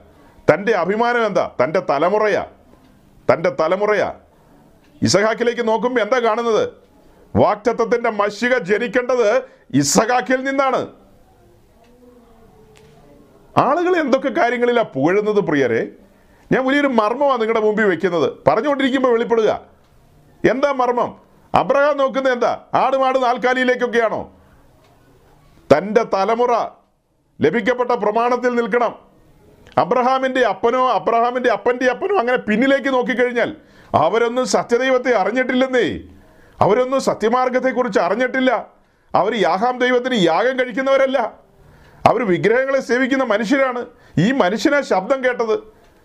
ഇസഹാക്ക് കേട്ടിട്ടില്ല. അബ്രഹാം ശബ്ദം കേട്ടത്. ശബ്ദം കേട്ട് ഇറങ്ങി വന്നു. ഇസഹാക്കിന് വേണേ ചോദിക്കാം. നിങ്ങൾ എന്തോ ശബ്ദം കേട്ടെന്ന് പറഞ്ഞ് എന്തൊക്കെയോ പ്രാന്ത്. അതിനനുസരിച്ച് ഞാനും തുള്ളണമെന്ന് വേണമെങ്കിൽ ഇസഹാക്കിന് ചോദിക്കാം. ഈ മനുഷ്യൻ ഒരു ഭാഗ്യസ്മരണീയനാണ്. അബ്രഹാം എന്നെ സംബന്ധിച്ച് ഭാഗ്യസ്മരണീയനാണ്. നമ്മൾ പറയുക അയാൾ ഭൗതികമായിട്ട് അനുഗ്രഹിക്കപ്പെട്ട ആളാന്ന് ഞാൻ അതിനൊന്നും ഒരു വില കൊടുക്കുന്നില്ല കേട്ടോ. ഇദ്ദേഹം ഒരു അനുഗ്രഹിക്കപ്പെട്ട മനുഷ്യൻ തന്നെയാണ് ഭാഗ്യവാനാണ്. അതുകൊണ്ടാണ് ഭാഗ്യസ്മരണീയൻ എന്ന് പറയുന്നത്. തന്റെ തലമുറ ദൈവോദ്ദേശം അബ്രഹാമിലൂടെയാണ്.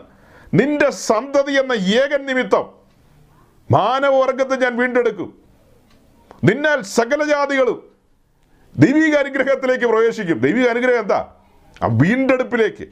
വീണ്ടെടുക്കപ്പെടുന്നവരുടെ മേൽ പകരാൻ പോകുന്നത് എന്താ? പരിശുദ്ധാത്മാവിനെ. അല്ലേ? വാഗ്ദത്തം അവരുടെ മേലെല്ലാം പകരാൻ പോവുകയാണ്. യഹൂദനാകട്ടെ യവനനാകട്ടെ യേശു ക്രിസ്തുവിലൂടെയുള്ള രക്ഷ പ്രാപിക്കുമ്പോൾ അവരുടെ മേലെല്ലാം പകരുന്നത് പരിശുദ്ധാത്മാവിനെയാണ്. ഇവിടെ എന്താ പറയുന്നത്? നിന്റെ സന്തതി എന്ന ഏകൻ മൂലം അത് ഉൽപ്പത്തി പുസ്തകത്തിലും ഗലാത്ത് ലേഖനത്തിലൊക്കെ വ്യക്തമായിട്ടുണ്ടെന്നേ. സന്തതി എന്ന് പറയുന്നത് ഇസഹാക്കിനെ കുറിച്ചല്ല അത് യേശുക്രിസ്തുവിനെ കുറിച്ചാണ്. അതിന്റെ ലിറ്ററൽ ആയിട്ടുള്ള മീനിങ്ങിലേക്ക് നോക്കുമ്പോൾ ഇപ്പോൾ കണ്ണു മുമ്പിൽ നിൽക്കുന്ന ആരാ? ഇസഹാക്ക. ഇസഹാക്കിൽ നിന്നാണ് മെഷിക പുറപ്പെട്ടു വരേണ്ടത്.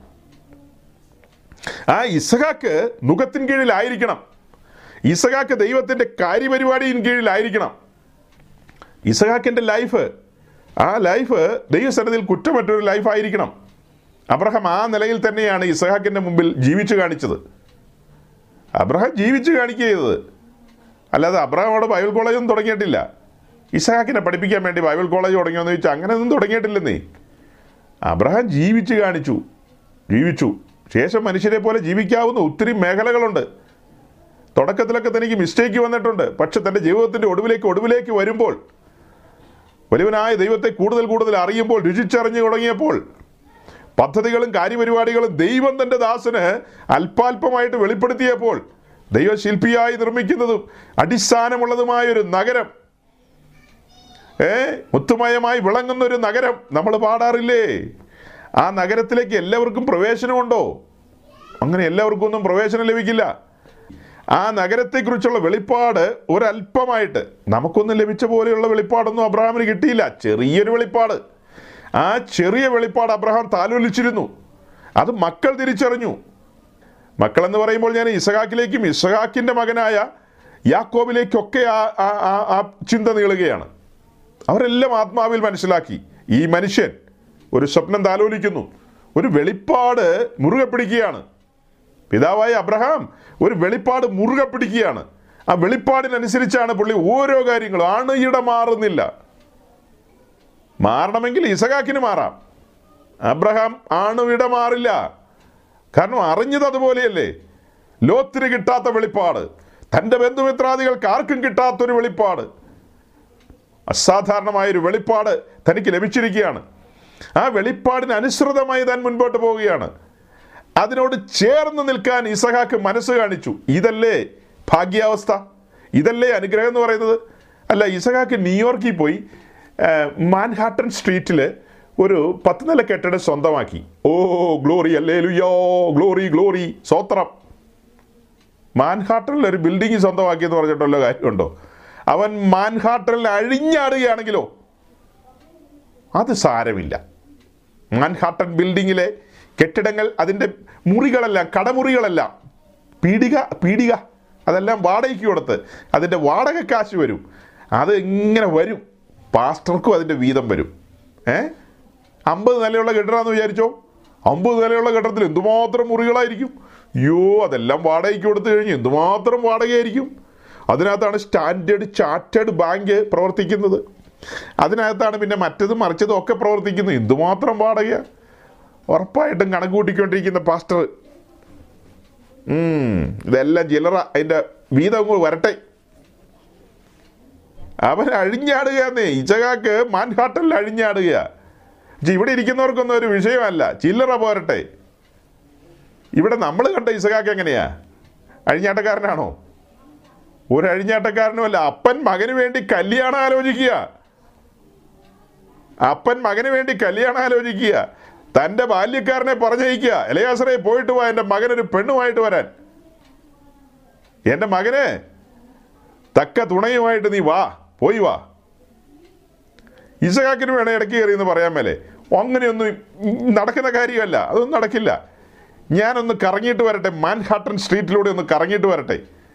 അവിടെ നിന്ന് ആരെങ്കിലും കണ്ടു കഴിഞ്ഞാൽ ഞാൻ ഒരാഴ്ചയൊന്ന് കൂടെ പാർപ്പിച്ചിട്ട് പിന്നത്തെ ആഴ്ച ആലോചിക്കാം. കെട്ടണോ വേണ്ടയോ എന്ന്. അങ്ങനെയാണല്ലോ സമ്പ്രദായങ്ങൾ ആ സമ്പ്രദായത്തിലേക്കൊന്നും ഇസഹാക്ക് പോയില്ലെന്നേ. ഒരക്ഷരം വേണ്ടിയില്ല ഇലയാസറുമായിട്ട് ഒരു കോൺവെർസേഷനും ഇസഹാക്ക് നടത്തിയില്ല. എന്നാൽ ഇലയാസർ പൊക്കെ വാട്സപ്പിൽ ഞാൻ ബാക്കി കാര്യങ്ങളുടെ ഡീറ്റെയിൽസ് തന്നേക്കാം ഇലയാസറിനെ ഇലയാസറിന്റെ വാട്സപ്പ് നമ്പർ ഒന്നും ഇസഹാക്കിന്റെ കയ്യിലില്ല. ആ പെണ്ണിന് അഞ്ചടി ഒമ്പത് ഇഞ്ച് ആയിരിക്കണം പിന്നെ ഒരു പത്തിരുപത്തഞ്ച് മുടി മുറിച്ചിങ്ങനെ കണ്ണിന്റെ താഴേക്കിടെ ഇങ്ങനെ ഇടണം. ഇടയ്ക്കിടയ്ക്ക് പെണ്ണിങ്ങനെ തട്ടി മാറ്റണം അത്. പിന്നെ പിന്നെ എന്നതാ? പിന്നെ അങ്ങനെ കൊണ്ടല്ലോ കുറേയൊക്കെ. ആ പിന്നെ ഒരു അഞ്ചെട്ടെണ്ണം ചുരുട്ടി ഇങ്ങനെ വെക്കണം. പിന്നെ പെണ്ണ് ഇടയ്ക്കിടയ്ക്ക് അവിടെയൊക്കെ കയറി ഇറങ്ങി വരുന്നതായിരിക്കണം. എവിടെയാ? ബൂട്ടി പാർലറിൽ ആ അപ്പോൾ അങ്ങനെ നല്ല ബൂട്ടി ആയിരിക്കണം. ഇതൊന്നും ഈസകാക്ക് മെസ്സേജ് ചെയ്തില്ല. വാട്സപ്പിലും ഇല്ല ഇൻസ്റ്റഗ്രാമിലും ഇല്ല. ഇമെയിൽ ഇസഹാക്കിന് ഇല്ല. പിന്നെ ഇതൊക്കെ എങ്ങനെ അയക്കും ഇലയാസറങ്ങ് പോവുകയാണ്. ഈ ഒരു ശബ്ദം കേട്ട്. അബ്രഹാം പറഞ്ഞ ശബ്ദം കേട്ടങ്ങ് പോകുന്നു. അതിനനുസരിച്ച് പോയി കാര്യങ്ങളെ നിവർത്തിക്കുന്നു. നോക്കണേ ഈ അബ്രഹാമിന്റെ കൂടെ നിന്ന ഈ ബാല്യക്കാരൻ അല്ലെങ്കിൽ തന്റെ കാര്യസ്ഥൻ അങ്ങനെ പറയാം. ചുമ്മാ ഒരു ബാല്യക്കാരൻ ഒന്നും പറയണ്ട. അബ്രഹാമിന്റെ കൂടെ താമസിച്ച ഈ എലയാസർ എന്ന് പറയുന്ന കാര്യസ്ഥൻ ആ കാര്യസ്ഥന് അബ്രഹാമിന്റെ ദൈവമായിട്ടൊരു ബന്ധമുണ്ടെന്ന്.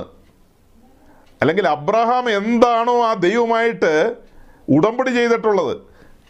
അബ്രഹാമും ദൈവമായിട്ടുള്ള ബന്ധത്തിന്റെ ആ ആഴം എന്താണോ? എലിയാസറിന് അതിന്റെ ഒരു ഐഡിയ ഉണ്ടെന്നേ. നിശ്ചയമായിട്ടുമുണ്ട്. അധികം സംസാരങ്ങളൊന്നുമില്ല. കാലങ്ങളായില്ലേ എലിയാസർ കാണുന്നു. ഇന്ന് ഏതെങ്കിലും അബ്രഹാമിന്റെ വീട്ടിലോ തൊഴിൽശാലകളിലോ ഒക്കെ ജോലി ചെയ്യുന്ന എലയാസർമാരുണ്ട്. അത്ര ഇലയാസർമാരോട് നമ്മൾ ചോദിക്കുകയാണെങ്കിൽ അവർ പറയുന്ന വേറെ രീതിയിലായിരിക്കും. ഈ അബ്രഹാമിന്റെ കൂടെ ആ ഇവിടെ ഒരു അബ്രഹാം ഇരിപ്പുണ്ട്. കുറേ പണിക്കാരൊക്കെ ആയിട്ട് നടന്നതാ. ആ. അപ്പോൾ ഈ അബ്രഹാമിന്റെ സ്വഭാവം ഇലയാസറിനറിയാം. ഇദ്ദേഹം ഒരു സത്യത്തിന് വേണ്ടി നിൽക്കുന്ന മനുഷ്യനാണ്. അങ്ങോട്ടും ഇങ്ങോട്ടൊന്നും മാറില്ലെന്നേ. മാറില്ല. തന്റെ വീണ്ടെടുത്തിരിക്കുന്നവനെ ദുഃഖിപ്പിക്കാനായിട്ട് ഒരിക്കലും തനിക്ക് സാധിക്കില്ല. നമ്മൾ എഫ് എസ് ലേഖനത്തിൽ വായിക്കുന്ന പോലെ വീണ്ടെടുപ്പിൻ നാളിനായിട്ട് നമ്മളെ മുദ്രയിട്ടിരിക്കുന്നത് പരിശുദ്ധാത്മാവിലല്ലോ. അതുകൊണ്ട് അവനെ ദുഃഖിപ്പിക്കരുത് എന്നൊക്കെ വായിക്കുമ്പോൾ ദൈവത്തെ ദുഃഖിപ്പിക്കാനായിട്ട് അബ്രഹാം തുനിഞ്ഞിറങ്ങാറില്ല. മിസ്റ്റേക്കുകൾ വന്നിട്ടുണ്ട് കഴിഞ്ഞ കാലങ്ങളിൽ. സമ്മതിക്കുന്നു. പക്ഷേ ആ അതിൽ തുടരുകയല്ല. അതിൽ പശ്ചാത്താപമുള്ള മനുഷ്യനാണ്. മിസ്റ്റേക്കുകളൊക്കെ സംഭവിക്കുമ്പോൾ സ്വാഭാവികമായിട്ടും മനുഷ്യർക്ക് പശ്ചാത്താപം വരും. അത് മതി. തെറ്റുകുറ്റം വരാത്തവരല്ലല്ലോ മനുഷ്യർ നോക്കണം ഇത് കാലം ഏതാണെന്ന്. അത്ര പഴയ കാലം. അപ്പോൾ ഈ പഴയ കാലത്ത് ഞാൻ എന്താ ഈ പറഞ്ഞു കൊണ്ടുവരുന്ന സഹോദരങ്ങളെ? നിങ്ങൾ എന്താ ഗ്രഹിക്കുന്നത്? ഈ മനുഷ്യൻ ഇദ്ദേഹം ദൈവത്താൽ അനുഗ്രഹിക്കപ്പെട്ടെന്നൊക്കെ ആളുകൾ പറയുമ്പോൾ വചനത്തെ തെറ്റായിട്ടാണ് വ്യാഖ്യാനിക്കുന്നത്. വേണമെങ്കിൽ അങ്ങനെ പറയാം. ആ കാലമല്ലേ അബ്രഹാമിന് ബാങ്ക് ബാലൻസ് ഉണ്ടായിരുന്നെന്നും പിന്നെ എച്ച് എസ് ബി സിയിലായിരുന്നു അക്കൗണ്ട് എന്നൊക്കെ വേണമെങ്കിൽ നമുക്ക് തട്ടിവിടാം. അത് കേട്ട് രസിക്കുന്ന വിദ്വാന്മാരുണ്ടല്ലോ. അവരെ രസിപ്പിച്ചു വിടാം. കുഴപ്പമൊന്നുമില്ല. തെറ്റൊന്നുമില്ല. പക്ഷേ എന്റെ മുമ്പിൽ ഇരിക്കുന്നവർ ഉന്നതമായി ചിന്തിക്കുന്നവരാണെന്ന് ഞാൻ വിശ്വസിക്കുന്നു. വളരെ ഉന്നതമായിട്ട്. അതുകൊണ്ട് ഞാൻ ആത്മാവിൽ പറയുകയാണ്. നമ്മൾ കാണുന്നത് എന്താ? അബ്രഹാം നോക്കുമ്പോൾ ഇസഹാക്കിനെ കാണുന്നു. ഇസഹാക്കിലൂടെ ആരെയാണ് കാണുന്നത്? ഇസഹാക്കിലൂടെ കാണുന്നത് വാക്തത്വത്തിന്റെ മഷികായല്ലേ ഇസഹാക്കിൽ നിന്നല്ലേ മഷിക ഉത്ഭവിക്കുന്നത്. അപ്പോൾ ആ ഇസഹാക്കിനെ ആ നിലയിലാണ് അബ്രഹാം വളർത്തിയത്. അല്ലേ? ഇസഹാക്കിന്റെ മുമ്പിലല്ലേ ഈ ഈ യാഗത്തിന് വേണ്ടിയ കാര്യങ്ങളെല്ലാം നടന്നത്?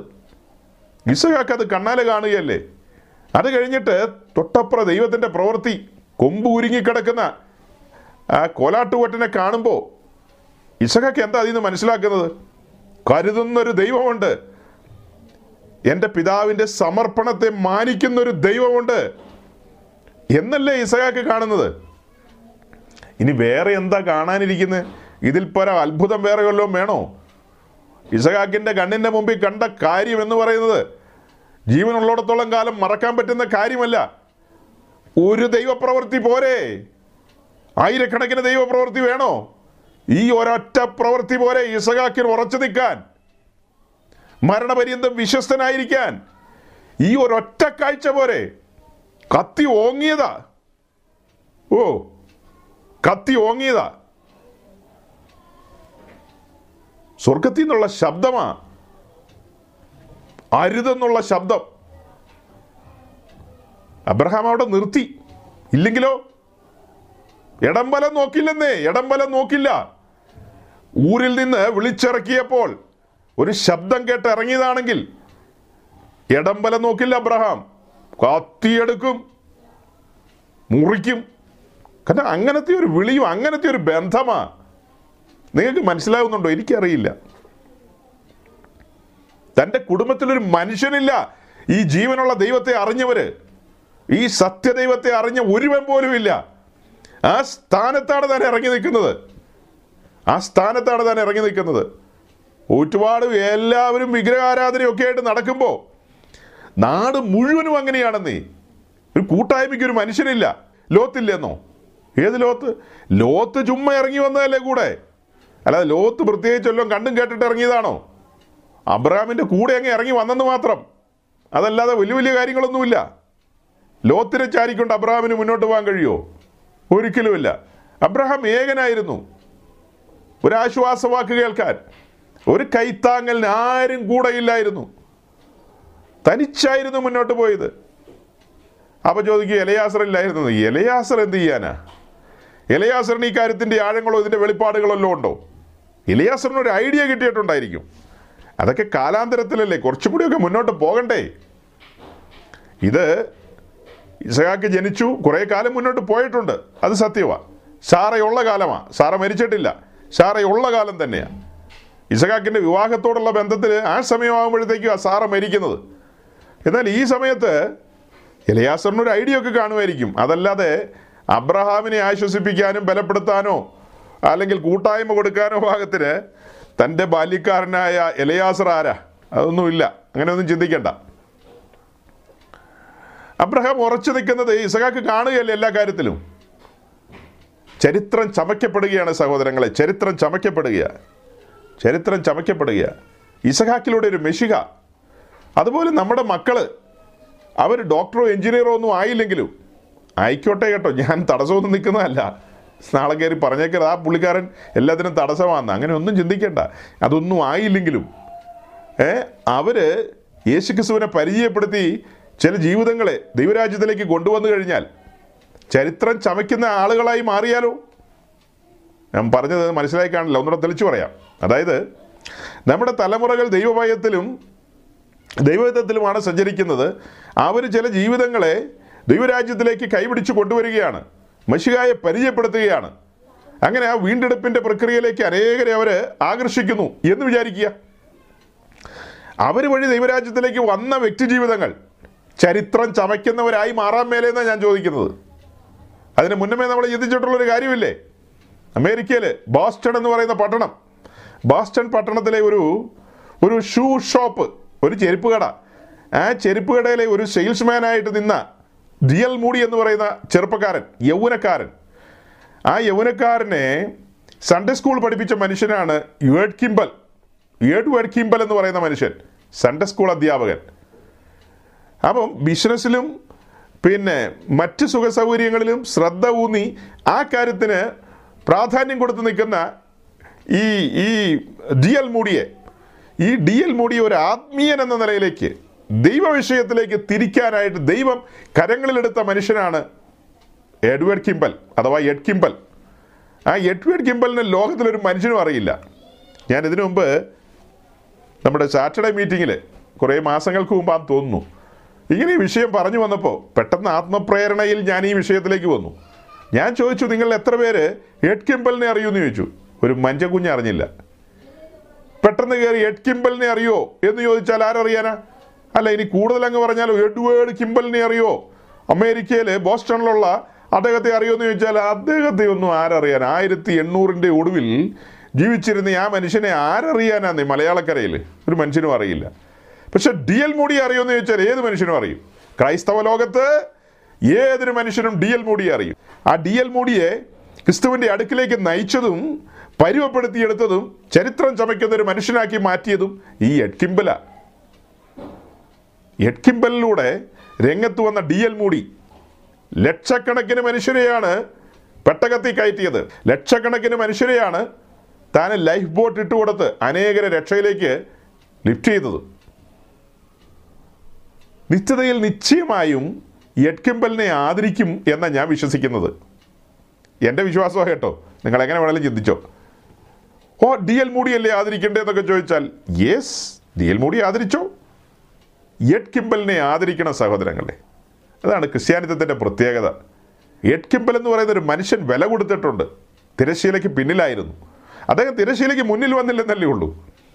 തിരശ്ശീലയ്ക്ക് പിന്നിൽ നിന്നുകൊണ്ട് പിന്നോട്ട് പിന്നോട്ട് പിന്നോട്ട് പിന്നോട്ട് പോയ ഡി എൽ മൂടിയെ മുന്നോട്ട് മുന്നോട്ട് നയിച്ചതും തണുത്തുപോയ സമയത്തും ഇനി ഈ വഴിക്ക് വരുന്നില്ലെന്ന് ചിന്തിച്ച സമയത്തൊക്കെ അവന്റെ പിറകെ നടന്ന് പിറകെ നടന്ന് അവനെ ഈ മാർഗത്തിലേക്ക് കൊണ്ടുവന്ന് കൊണ്ടുവന്ന് ചരിത്രം ചമയ്ക്കുന്നൊരു മനുഷ്യനാക്കി മാറ്റിയില്ലേ? നിശ്ചയമായും കൊള്ള പങ്കിടുന്ന സമയത്ത് സമാസമം പങ്കിടണമെന്നുള്ളതാണ് വചനത്തിൽ നിന്ന് എനിക്ക് കിട്ടിയ ബോധ്യം. അല്ലേ? കൊള്ള പങ്കിടുന്ന സമയത്ത് അങ്ങനെയല്ലേ? സാമാനങ്ങൾ സൂക്ഷിച്ചവരുണ്ട് മുൻനിരയിൽ യുദ്ധം ചെയ്തവരുണ്ട് പിന്നെ അത് ഓർഗനൈസ് ചെയ്തവരുണ്ട് എല്ലാം ഉണ്ട്. എല്ലാവർക്കും തുല്യ നിലയിൽ അവിടെ വീതിച്ചത്. പ്രതിഫലങ്ങൾ വീതിച്ചപ്പോൾ ഇനി വ്യക്തിപരമായ കാര്യങ്ങളുണ്ട് കേട്ടോ. വ്യക്തിപരമായ നമ്മുടെ തേജസ്സിന്റെ നിലകളൊക്കെ അത് വേറെ വിഷയം. അതല്ലാതെ ഇദ്ദേഹത്തെയും മാനിക്കുമെന്ന് തന്നെയാണ് ഞാൻ വിശ്വസിക്കുന്നത്. അതുപോലെ പറഞ്ഞു വരുന്നത് എന്തിനാ? ആശ്വാസത്തിന് വേണ്ടിയാ. എന്താ ആശ്വാസം? തലമുറകളെ കുറിച്ചൊക്കെയുള്ള അനാവശ്യ ഉത്കണ്ഠയിൽ നിന്ന് പിന്മാറുക. എപ്പോഴും നാം ചിന്തിക്കേണ്ടതും ഭാരപ്പെടേണ്ടതുമായ കാര്യം ഇത്രയേ ഉള്ളൂ. അവർ ദൈവഗീതം അനുസരിച്ച് ജീവിക്കുന്നവരാണോ? സാമാന്യ ജ്ഞാനവും കോമൺ സെൻസും പരിജ്ഞാനവും ഒക്കെ ഉണ്ടോ? അതൊക്കെ ഉണ്ടെങ്കിൽ അവർ ദൈവവചനത്തിൽ രസിക്കുന്നുണ്ട്. ദൈവത്തിന്റെ ചട്ടങ്ങളും പ്രമാണങ്ങളിലും. ഓ രസിക്കുന്നവരാണെങ്കിൽ ഇതിൽ പരം ഭാഗ്യാവസ്ഥ എന്താ വേണ്ടത്? ഞാൻ തന്നെ പറഞ്ഞില്ല എനിക്ക് പരിചയമുള്ളൊരു ദൈവദാസന്റെ മകൻ ഡിഗ്രിക്ക് പഠിക്കുക. ആ പയ്യൻ പഠനത്തോട് ഉള്ള ബന്ധത്തിൽ അവൻ തന്നെ തിരഞ്ഞെടുത്ത കാര്യമാണ് സെക്യുലർ പഠനത്തോടുള്ള ബന്ധത്തിൽ തന്നെ അവൻ തിരഞ്ഞെടുത്ത കാര്യമാണ് തിയോളജിക്കൽ സ്റ്റഡിയും കൂടെ. അതും പാരലായിട്ട് പോട്ടെ അവന്റെ പഠനം തീർന്നു കഴിയുമ്പോൾ പിന്നീട് ഇനി പോസ്റ്റ് ഗ്രാജുവേഷനൊക്കെ വേണേൽ പോവായിരിക്കും. ഇതിനിടയിൽ എവിടെയോ വെച്ച് ദൈവാത്മാവ് അവനെ സ്പർശിക്കുകയാണെങ്കിലോ? അവൻ ചിന്തിക്കുന്നത് എങ്ങനെയാ? ദൈവം വേലയ്ക്ക് വിളിക്കുകയാണെങ്കിൽ വിളിച്ചില്ലെങ്കിൽ വേണ്ട. ഇത് അറിഞ്ഞിരുന്നോർത്ത് കുഴപ്പമൊന്നുമില്ലല്ലോ. വിളിക്കുകയാണെങ്കിൽ ആ സമയത്ത് ഈ വിലപ്പെട്ട സമയമല്ലേ മുന്നോട്ട് പോകുന്നത്? ആ സമയത്ത് ഇതൊക്കെ ഒരു മുതൽക്കൂട്ടായിട്ട് മാറില്ലേ? അതായത് ദീർഘവീക്ഷണമുള്ളൊരു ഒരു യൗവനക്കാരൻ. പാസ്റ്റർമാർക്ക് പോലും ഇല്ലാത്തൊരു കാര്യം ഒരു പാസ്റ്ററുടെ മകന്റെ കാര്യമാണ് ഞാൻ പറയുന്നത്. അവന്റെ ദീർഘവീക്ഷണം നോക്കി. ഞാൻ പരസ്യമായിട്ട് അവനെ ശ്ലാഘിക്കുകയല്ലേ? ഒരു ശുശ്രൂഷകൻ എന്ന നിലയിൽ. എനിക്ക് മുഖപക്ഷമൊന്നുമില്ല കേട്ടോ. എനിക്ക് ഇന്നയാളൊന്നും അവരൊന്നും ഇവരൊന്നൊന്നുമില്ല മറ്റുള്ളവരുടെ മുമ്പിൽ പരിചയപ്പെടുത്തേണ്ടതും പ്രോത്സാഹിപ്പിക്കേണ്ടതും മാനിക്കേണ്ടതുമായ കാര്യങ്ങളെ ആരുടെ കാര്യമാണേലും പറയും ഞാൻ. മാതൃകാപരമായ കാര്യങ്ങൾ. മാതൃകാപരമായ കാര്യങ്ങൾ എന്തിനാ പറയുന്നത്? അനേകർക്ക് പ്രയോജനപ്പെടാൻ വേണ്ടിയാണ് എനിക്കറിയാവുന്ന മിഡിൽ ഈസ്റ്റിലുള്ള ഒരു ഫാമിലി. അവർക്ക് ഒരേ ഒരു മകനാണ് ഭാര്യയ്ക്കും ഭർത്താവിനും ജോലിയുണ്ട്. രണ്ടു പേർക്കും ജോലിയുണ്ട്. ഞാൻ അദ്ദേഹത്തിന്റെ പേരൊന്നും പറയുന്നില്ല. അദ്ദേഹത്തെ അറിയുന്നവർ പലരും ഉള്ളതുകൊണ്ട് ഞാൻ അദ്ദേഹത്തിന്റെ പേരൊന്നും പറയുന്നില്ല. അവരുടെ മകൻ പഠിച്ച് മുന്നോട്ട് വന്നു കഴിഞ്ഞപ്പോൾ ഞാൻ മനസ്സിലാക്കിയൊരു കാര്യമാണ് അവന് ലിറ്ററേച്ചറിനാണ് ചേർത്തത്. ഭയങ്കര പഠനക്കാരനാണ് പഠിപ്പിസ്റ്റാണ്. ലിറ്ററേച്ചറിനാണ് ചേർത്തത്. സയൻസ് വിഷയങ്ങൾ പഠിച്ചു വന്നേ അവനെ ലിറ്ററേച്ചറിലേക്ക് വിടുക എന്ന് പറഞ്ഞാൽ അല്ലെ വേറെ പലതും ഉണ്ടല്ലോ തൊഴിൽ സാധ്യതകളും അല്ലെ മറ്റു മറ്റ് മേഖലകളൊക്കെയുള്ള ഒത്തിരി കാര്യങ്ങളുണ്ട്. അതൊന്നുമില്ലാതെ ലിറ്ററേച്ചറിലേക്ക് വിടുന്നു. അപ്പോൾ അദ്ദേഹത്തിന്റെ എയിം എന്ന് പറയുന്നത് അവൻ ലിറ്ററേച്ചറിലേക്ക് പോകുന്നു. അത് കഴിഞ്ഞ് അത് കഴിയുമ്പോൾ തിയോളജിക്കൽ സ്റ്റഡിയിലേക്ക് പോകണം. തിയോളജിക്കൽ സ്റ്റഡിയിൽ അവന് പ്രയോജനപ്പെടുന്നത് സയൻസ് ഒന്നുമല്ല. ഈ ലിറ്ററേച്ചർ അവന് പ്രയോജനപ്പെടും. ഭാഷാ സംബന്ധിയായ കാര്യങ്ങളിൽ കാരണം ലോകത്ത് ഇന്ന് സുവിശേഷം അറിയിക്കുന്ന മാധ്യമമാണ് ഇംഗ്ലീഷ് എന്ന് പറയുന്നത്. ലോകത്ത് ഇന്ന് ഏറ്റവും കൂടുതൽ പ്രചര പ്രചാരത്തിലുള്ള ഒരു കമ്മ്യൂണിക്കേഷൻ എന്നുള്ള നിലയിൽ ഒരു മാധ്യമം തന്നെയാണ് ഇംഗ്ലീഷ് ഭാഷ. ലോകത്ത് ഏറ്റവും കൂടുതൽ ആളുകൾ ഉപയോഗിക്കുന്നത് ചൈനീസും സ്പാനിഷൊക്കെ ഉണ്ട്. പക്ഷേ എല്ലായിടത്തും കൈകാര്യം ചെയ്യുന്നൊരു ഭാഷയാണിത്. ഈ ഈ കാലത്ത് അതായത് മെഷിയായുടെ രണ്ടാം വരവിന് മുമ്പ് ലോകം മുഴുവനും സ്പ്രെഡ് ചെയ്യപ്പെട്ട ഒരു ബാർബേറിയൻ ലാംഗ്വേജ് തന്നെയാണ് ഇംഗ്ലീഷ് പോളിഷ് ചെയ്തെടുത്തതാണ് അത് അവരുടെ മിടുക്ക്. അവിടെ ആ ദേശക്കാരുടെ മിടുക്ക്. അവരത് പോളിഷ് ചെയ്ത് വ്യാപാരം ചെയ്തു. ലോകം മുഴുവനും ഒരു ട്രേഡിന്റെ ഒരു ഭാഷയായിട്ട് അത് മാറി. അത് മാത്രമല്ല ദൈവത്തിന് അതിന്റെ പിന്നിൽ കരമുണ്ടെന്നേ. ഈ ഞാൻ ഇടയ്ക്ക് കയറി വിഷയത്തിൽ നിന്ന് മാറി പറയാം. അതായത് ബ്രിട്ടീഷുകാർ ലോകം മുഴുവനും പോയതും ലോകത്തെ മുഴുവനും തങ്ങളുടെ കോളനി ആക്കിയതും അതൊക്കെ മറ്റുള്ള ആൾക്കാർ കമ്മ്യൂണിസ്റ്റുകാരൊക്കെ അതും ഇതുമൊക്കെ പറയും. പക്ഷെ നമ്മളെ സംബന്ധിച്ച് അതിലെല്ലാം ഒരു ദൈവിക പദ്ധതിയുണ്ട്. അവർ ലോകം മുഴുവനും സഞ്ചരിച്ച് കോളനികളാക്കി അവിടെയെല്ലാം ഇംഗ്ലീഷ് വിദ്യാഭ്യാസവും ഇംഗ്ലീഷും കടന്നു വന്നു. അങ്ങനെ ഇംഗ്ലീഷുകാരുടെ കോളനികളിൽ മുഴുവനും ഇംഗ്ലീഷുണ്ട്. ഇന്ത്യയിൽ ഏറ്റവും പ്രചാരമുള്ള ഭാഷ ഏതാ? ഇംഗ്ലീഷ് അല്ലേ മീൻസ് ഒരു ഔട്ട്സൈഡ് ഭാഷ. ഇന്ത്യയിൽ ഏറ്റവും പ്രചാരമുള്ള വിദേശ ഭാഷ എന്ന് പറയുന്നത് ഇംഗ്ലീഷാണ്. ഫ്രഞ്ചുകാർ വന്നിട്ടുണ്ട്. ഡെൻമാർക്കുകാർ ഇവിടെ വന്നിട്ടുണ്ട്. ഡച്ചും ഫ്രഞ്ചൊന്നും ഇവിടെ അങ്ങനെ വിലപ്പോയില്ല അതൊന്നും കാര്യമായിട്ട് ഇവിടെ ഏഷ്യയില്ല. ഇവിടെ ഇംഗ്ലീഷ് ഭാഷയ്ക്കാണ് പ്രാധാന്യം. ഈ ഏഷ്യൻ രാജ്യങ്ങളിൽ പലതിനും എടുത്തു കഴിഞ്ഞാൽ അവിടെ ഇംഗ്ലീഷ് ഭാഷയാണ്. അതുപോലെ പല ആഫ്രിക്കൻ രാജ്യങ്ങളിലും ഒക്കെ ഇംഗ്ലീഷ് ഭാഷ. പറഞ്ഞു വരുന്നതിന്റെ സാരം എന്താ? ലോകം മുഴുവൻ ഈ ഭാഷ ഇങ്ങനെ സ്പ്രെഡ് ചെയ്യപ്പെട്ടപ്പോൾ സുവിശേഷം അറിയിക്കാൻ അതായത് പിന്മഴയുടെ കാലം. ഞാൻ പറയുന്നത് പിന്മഴയുടെ കാലമാണ് കേട്ടോ അതായത് ഈ ഇരുപതാം നൂറ്റാണ്ടിന്റെ ആദ്യവാദം മുതൽ സുവിശേഷ മുന്നേറ്റങ്ങൾ പത്തൊൻപതാം നൂറ്റാണ്ടിലെ സുവിശേഷ മുന്നേറ്റങ്ങളുണ്ട്. ഇരുപതാം നൂറ്റാണ്ടിലേക്ക് വന്നപ്പോൾ അതിന് ആക്കം കൂടി ആക്കം കൂടി. ലോക സുവിശേഷീകരണത്തിൽ വലിയ സ്ഫോടനം തന്നെ ഉണ്ടായ ഒരു കാലം. ലോകം മുഴുവനും മിഷൻ ഫീൽഡുകളായിട്ട് തുറന്നു കിടക്കുന്ന ഒരു കാലം. അനേക മിഷണറിമാർ ഇംഗ്ലണ്ടിൽ നിന്നും അമേരിക്കയിൽ നിന്നും ഒക്കെ ലോകം മുഴുവനും സഞ്ചരിച്ചു. സഞ്ചരിച്ച് സുവിശേഷം എത്തിച്ചു. പല ദിക്കുകളിലും. അവർ ചെല്ലുന്ന സ്ഥലങ്ങളിലൊക്കെ എല്ലാ ലോക്കൽ ഭാഷകളും അവർ അറിഞ്ഞിട്ടല്ലല്ലോ പോകുന്നത്. സി എല്ലാ ലോക്കൽ ഭാഷകളും അറിഞ്ഞിട്ടല്ലല്ലോ പോകുന്നത്. അവർ അവരുടെ ഇംഗ്ലീഷ് ഭാഷ കൊണ്ട് പോകുമ്പോൾ അവിടെ ആരെങ്കിലുമൊക്കെ തർജമ ചെയ്യാനെങ്കിലും കിട്ടും. അങ്ങനെ ലോകം മുഴുവനും സുവിശേഷം എത്തിച്ചു. ദൈവത്തിന്റെ ഒരു പദ്ധതിയാണിതെല്ലാം അതുപോലെ തന്നെ മഷിയായുടെ ഒന്നാം വരവിന് മുമ്പുള്ള ലോകക്രമം എന്ന് പറയുന്നത് അലക്സാണ്ടർ എന്ന് പറയുന്ന മനുഷ്യരെ എഴുന്നേൽപ്പിച്ച് ലോകത്തെ പിടിച്ചടക്കി. എന്നിട്ട് അദ്ദേഹത്തിന്റെ തലയിൽ ഒരു ചിന്ത കൊടുത്തു. ഹെലനൈസേഷൻ അതായത് യവനവൽക്കരണം. ലോകം മുഴുവൻ ഒരു ഭാഷ. ആ ഭാഷ എന്ന് പറയുന്നത് ഗ്രീക്ക് ഭാഷയാണ്. ആ കാലത്ത് മുഴുലോകത്തിന്റെ ഈ സംസാര ഭാഷയായിട്ടത് മാറി. അത് കഴിഞ്ഞിട്ട് പിന്നീട് വന്ന സാമ്രാജ്യമാണ് റോമൻ സാമ്രാജ്യം. അവരുടെ ഭാഷയുണ്ട് ലത്തീൻ. ലത്തീനൊന്നും പ്രചാരം നേടിയില്ല. ലത്തീനൊന്നും അങ്ങനെ പ്രചാരം നേടിയില്ല. ലത്തീൻ സംസാരിക്കും അതൊക്കെ പക്ഷേ ഗ്രീക്കിനെ അങ്ങ് കവച്ചു വെക്കാനായിട്ട് ലത്തീന് കഴിഞ്ഞില്ല. അപ്പോൾ യേശുക്രിസ്തു ഭൂജാതനായ സമയത്ത് ലോകം മുഴുവൻ ഒരു ഭാഷ ഗ്രീക്ക് ഭാഷ. അതുകൊണ്ട് അപ്പശ്വലന്മാർക്ക് അവരൊക്കെ പലരും ഗ്രീക്ക് അറിയാവുന്നവരാ പൗലോസ് അതിൽ വലിയ പണ്ഡിതനായിരുന്നല്ലോ. അതുകൊണ്ട് പൗലോസിനും തന്റെ കൂടെയുള്ള സഹചാരികൾക്കും ഒക്കെ ലോകം മുഴുവനും നടന്ന് സുവിശേഷം അറിയിക്കുവാൻ അതൊരു പ്രചോദനമായി മാറി. ഏതാ? ആ ഭാഷയുള്ളത് കൊണ്ട് എല്ലായിടത്തും കടന്നി എല്ലാം പറ്റിയെന്നേ. അങ്ങനെ കടന്നിയെന്ന് സുവിശേഷം അറിയിച്ചു. മെഷിയായെക്കുറിച്ച് അറിയിച്ചു ഒന്നാം വരവിനെക്കുറിച്ച് ഒന്നാം വരവ് വന്നെന്നുള്ള കാര്യം വീണ്ടെടുപ്പിന്റെ കാര്യങ്ങളൊക്കെ അറിയിച്ചു. കാലങ്ങൾ അങ്ങനെ മുന്നോട്ട് പോയി? ഈ പറയുന്ന കാലം ഇരുപതാം നൂറ്റാണ്ട്. ഇത് പിന്മഴയുടെ കാലമാണ് മഷിക മടങ്ങി വരാറായി. മഷിക അല്ലല്ലോ മണവാളൻ. മണവാളൻ എന്ന നിലയിൽ അവൻ മടങ്ങി വരാറായ കാലത്ത് ലോകം മുഴുവനും സുവിശേഷം അറിയിക്കുവാൻ ദൈവം ഓരോരോ കാര്യങ്ങൾ ചെയ്യുന്നു. ഞാൻ ഈ പറഞ്ഞു വരുന്നതിന്റെ സാരം ദൈവത്തിന്റെ പദ്ധതികളെ എല്ലാം ആത്മാവിൽ അറിയുമ്പോൾ റിലാക്സ് ചെയ്യുക. എല്ലാ പദ്ധതികളും ദൈവത്തിന്റെ പദ്ധതികളാണ് ആത്യന്തികമായി നിറവേറുകയുള്ളൂ. ആ പദ്ധതികളെല്ലാം മനസ്സിലാക്കുക. ഇപ്പം ഞാൻ പറഞ്ഞെന്താ മിഡിൽ ഈസ്റ്റിലുള്ള ഒരു മനുഷ്യന്റെ ചിന്തയാണ് പറഞ്ഞത്. ദൈവത്തിന്റെ ആത്മാവ് അവരെ ഉണർത്തി ബോധ്യം കൊടുത്തു അവരുടെ മകനെ ആ നിലയിൽ പഠിപ്പിക്കുന്നു. അവരുടെ എയിം നോക്കുക. പിന്നത്തേതിൽ തിയോളജിക്കൽ സ്റ്റഡിക്ക് പോകുന്നു. അങ്ങനെയുള്ള കാര്യങ്ങൾ അങ്ങനെ ലോകത്തിൽ എല്ലായിടത്തും അവന് കടന്നു ചെന്ന് സുവിശേഷം അറിയിക്കാം.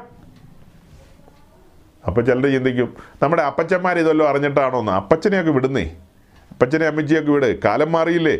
ഈ കാലഘട്ടത്തിൽ സാഹചര്യമുള്ളവർ ഇപ്പോൾ ഒരാളെ അങ്ങനെയല്ല വിളിച്ചതെന്ന് വിചാരിച്ചോ? ഒരു കുഗ്രാമത്തിൽ നിന്ന് വിളിച്ചു. അവൻ അവനറിയാവുന്ന മലയാളമോ അല്ലെ തമിഴോ എന്താണെന്ന് വെച്ചാൽ ആ ഭാഷയിൽ അവൻ പറഞ്ഞോട്ടെ. അവന്റെ സർക്കിൾ ചെറിയ സർക്കിളാണ്. ഇപ്പം ഈ ഞാൻ ഈ പറഞ്ഞ പയ്യനെക്കുറിച്ച് അവർ കാണുന്ന ചിന്ത വലിയ ചിന്തയാണ്.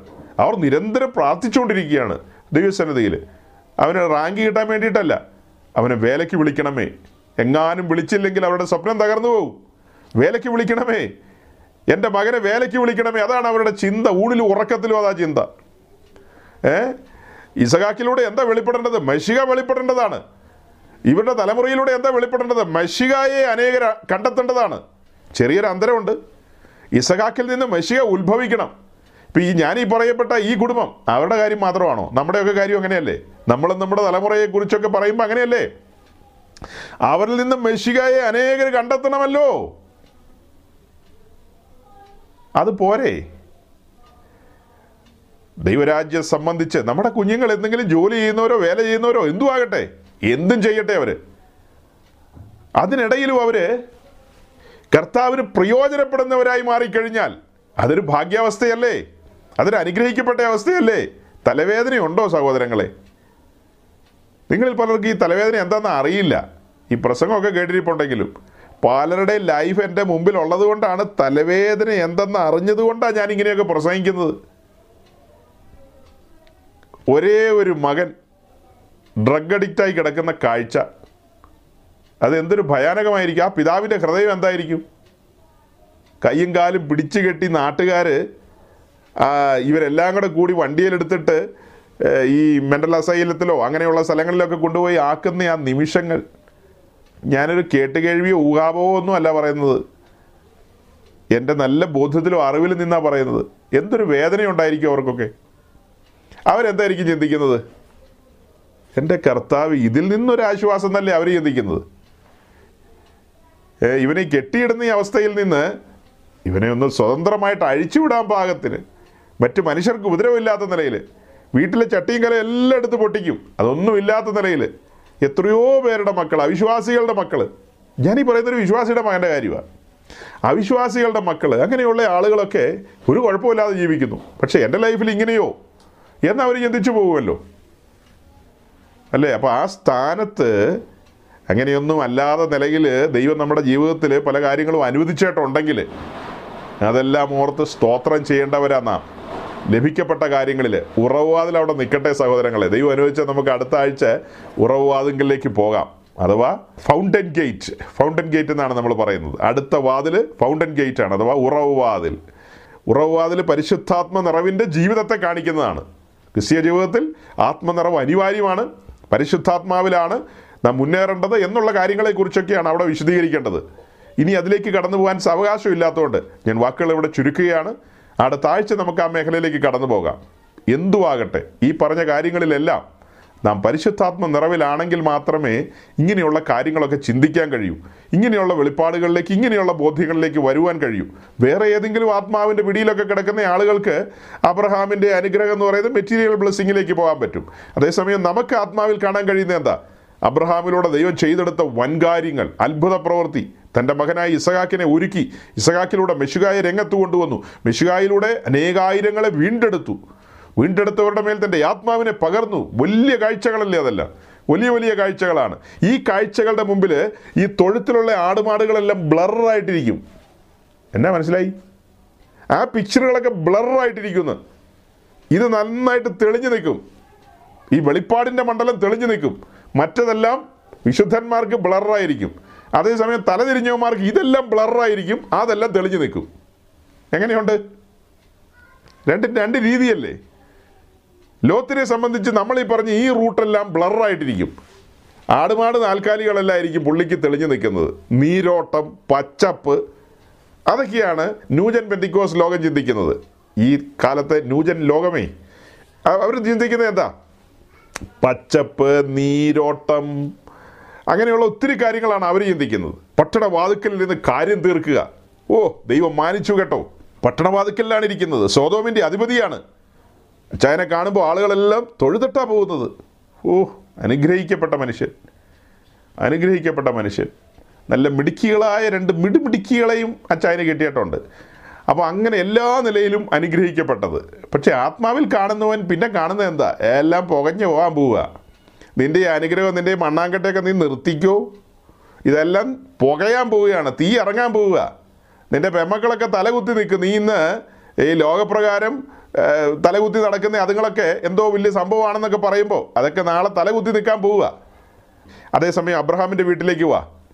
അവിടെ ഇസഹാക്കുണ്ട് അവന്റെ ലൈഫുണ്ട് അല്ലെങ്കിൽ അവന്റെ മക്കളും കൊച്ചുമക്കളും ഒക്കെ ആയിട്ടുള്ള ആ ഒരു ലോകമുണ്ട്.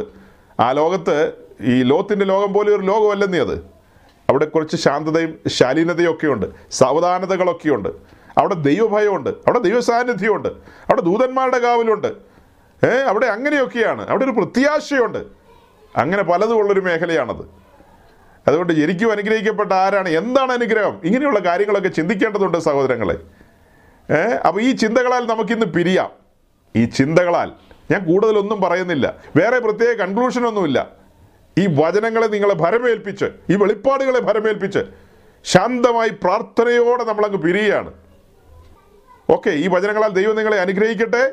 എബി ഒരു ഒരു വാക്കുകൂടെ എനിക്ക് പ്രാർത്ഥിക്കാൻ ഒരു നിയോഗം വരുന്നു. ഒരു ചെറിയ പ്രാർത്ഥന. കണ്ണുകളെ അടയ്ക്കാം.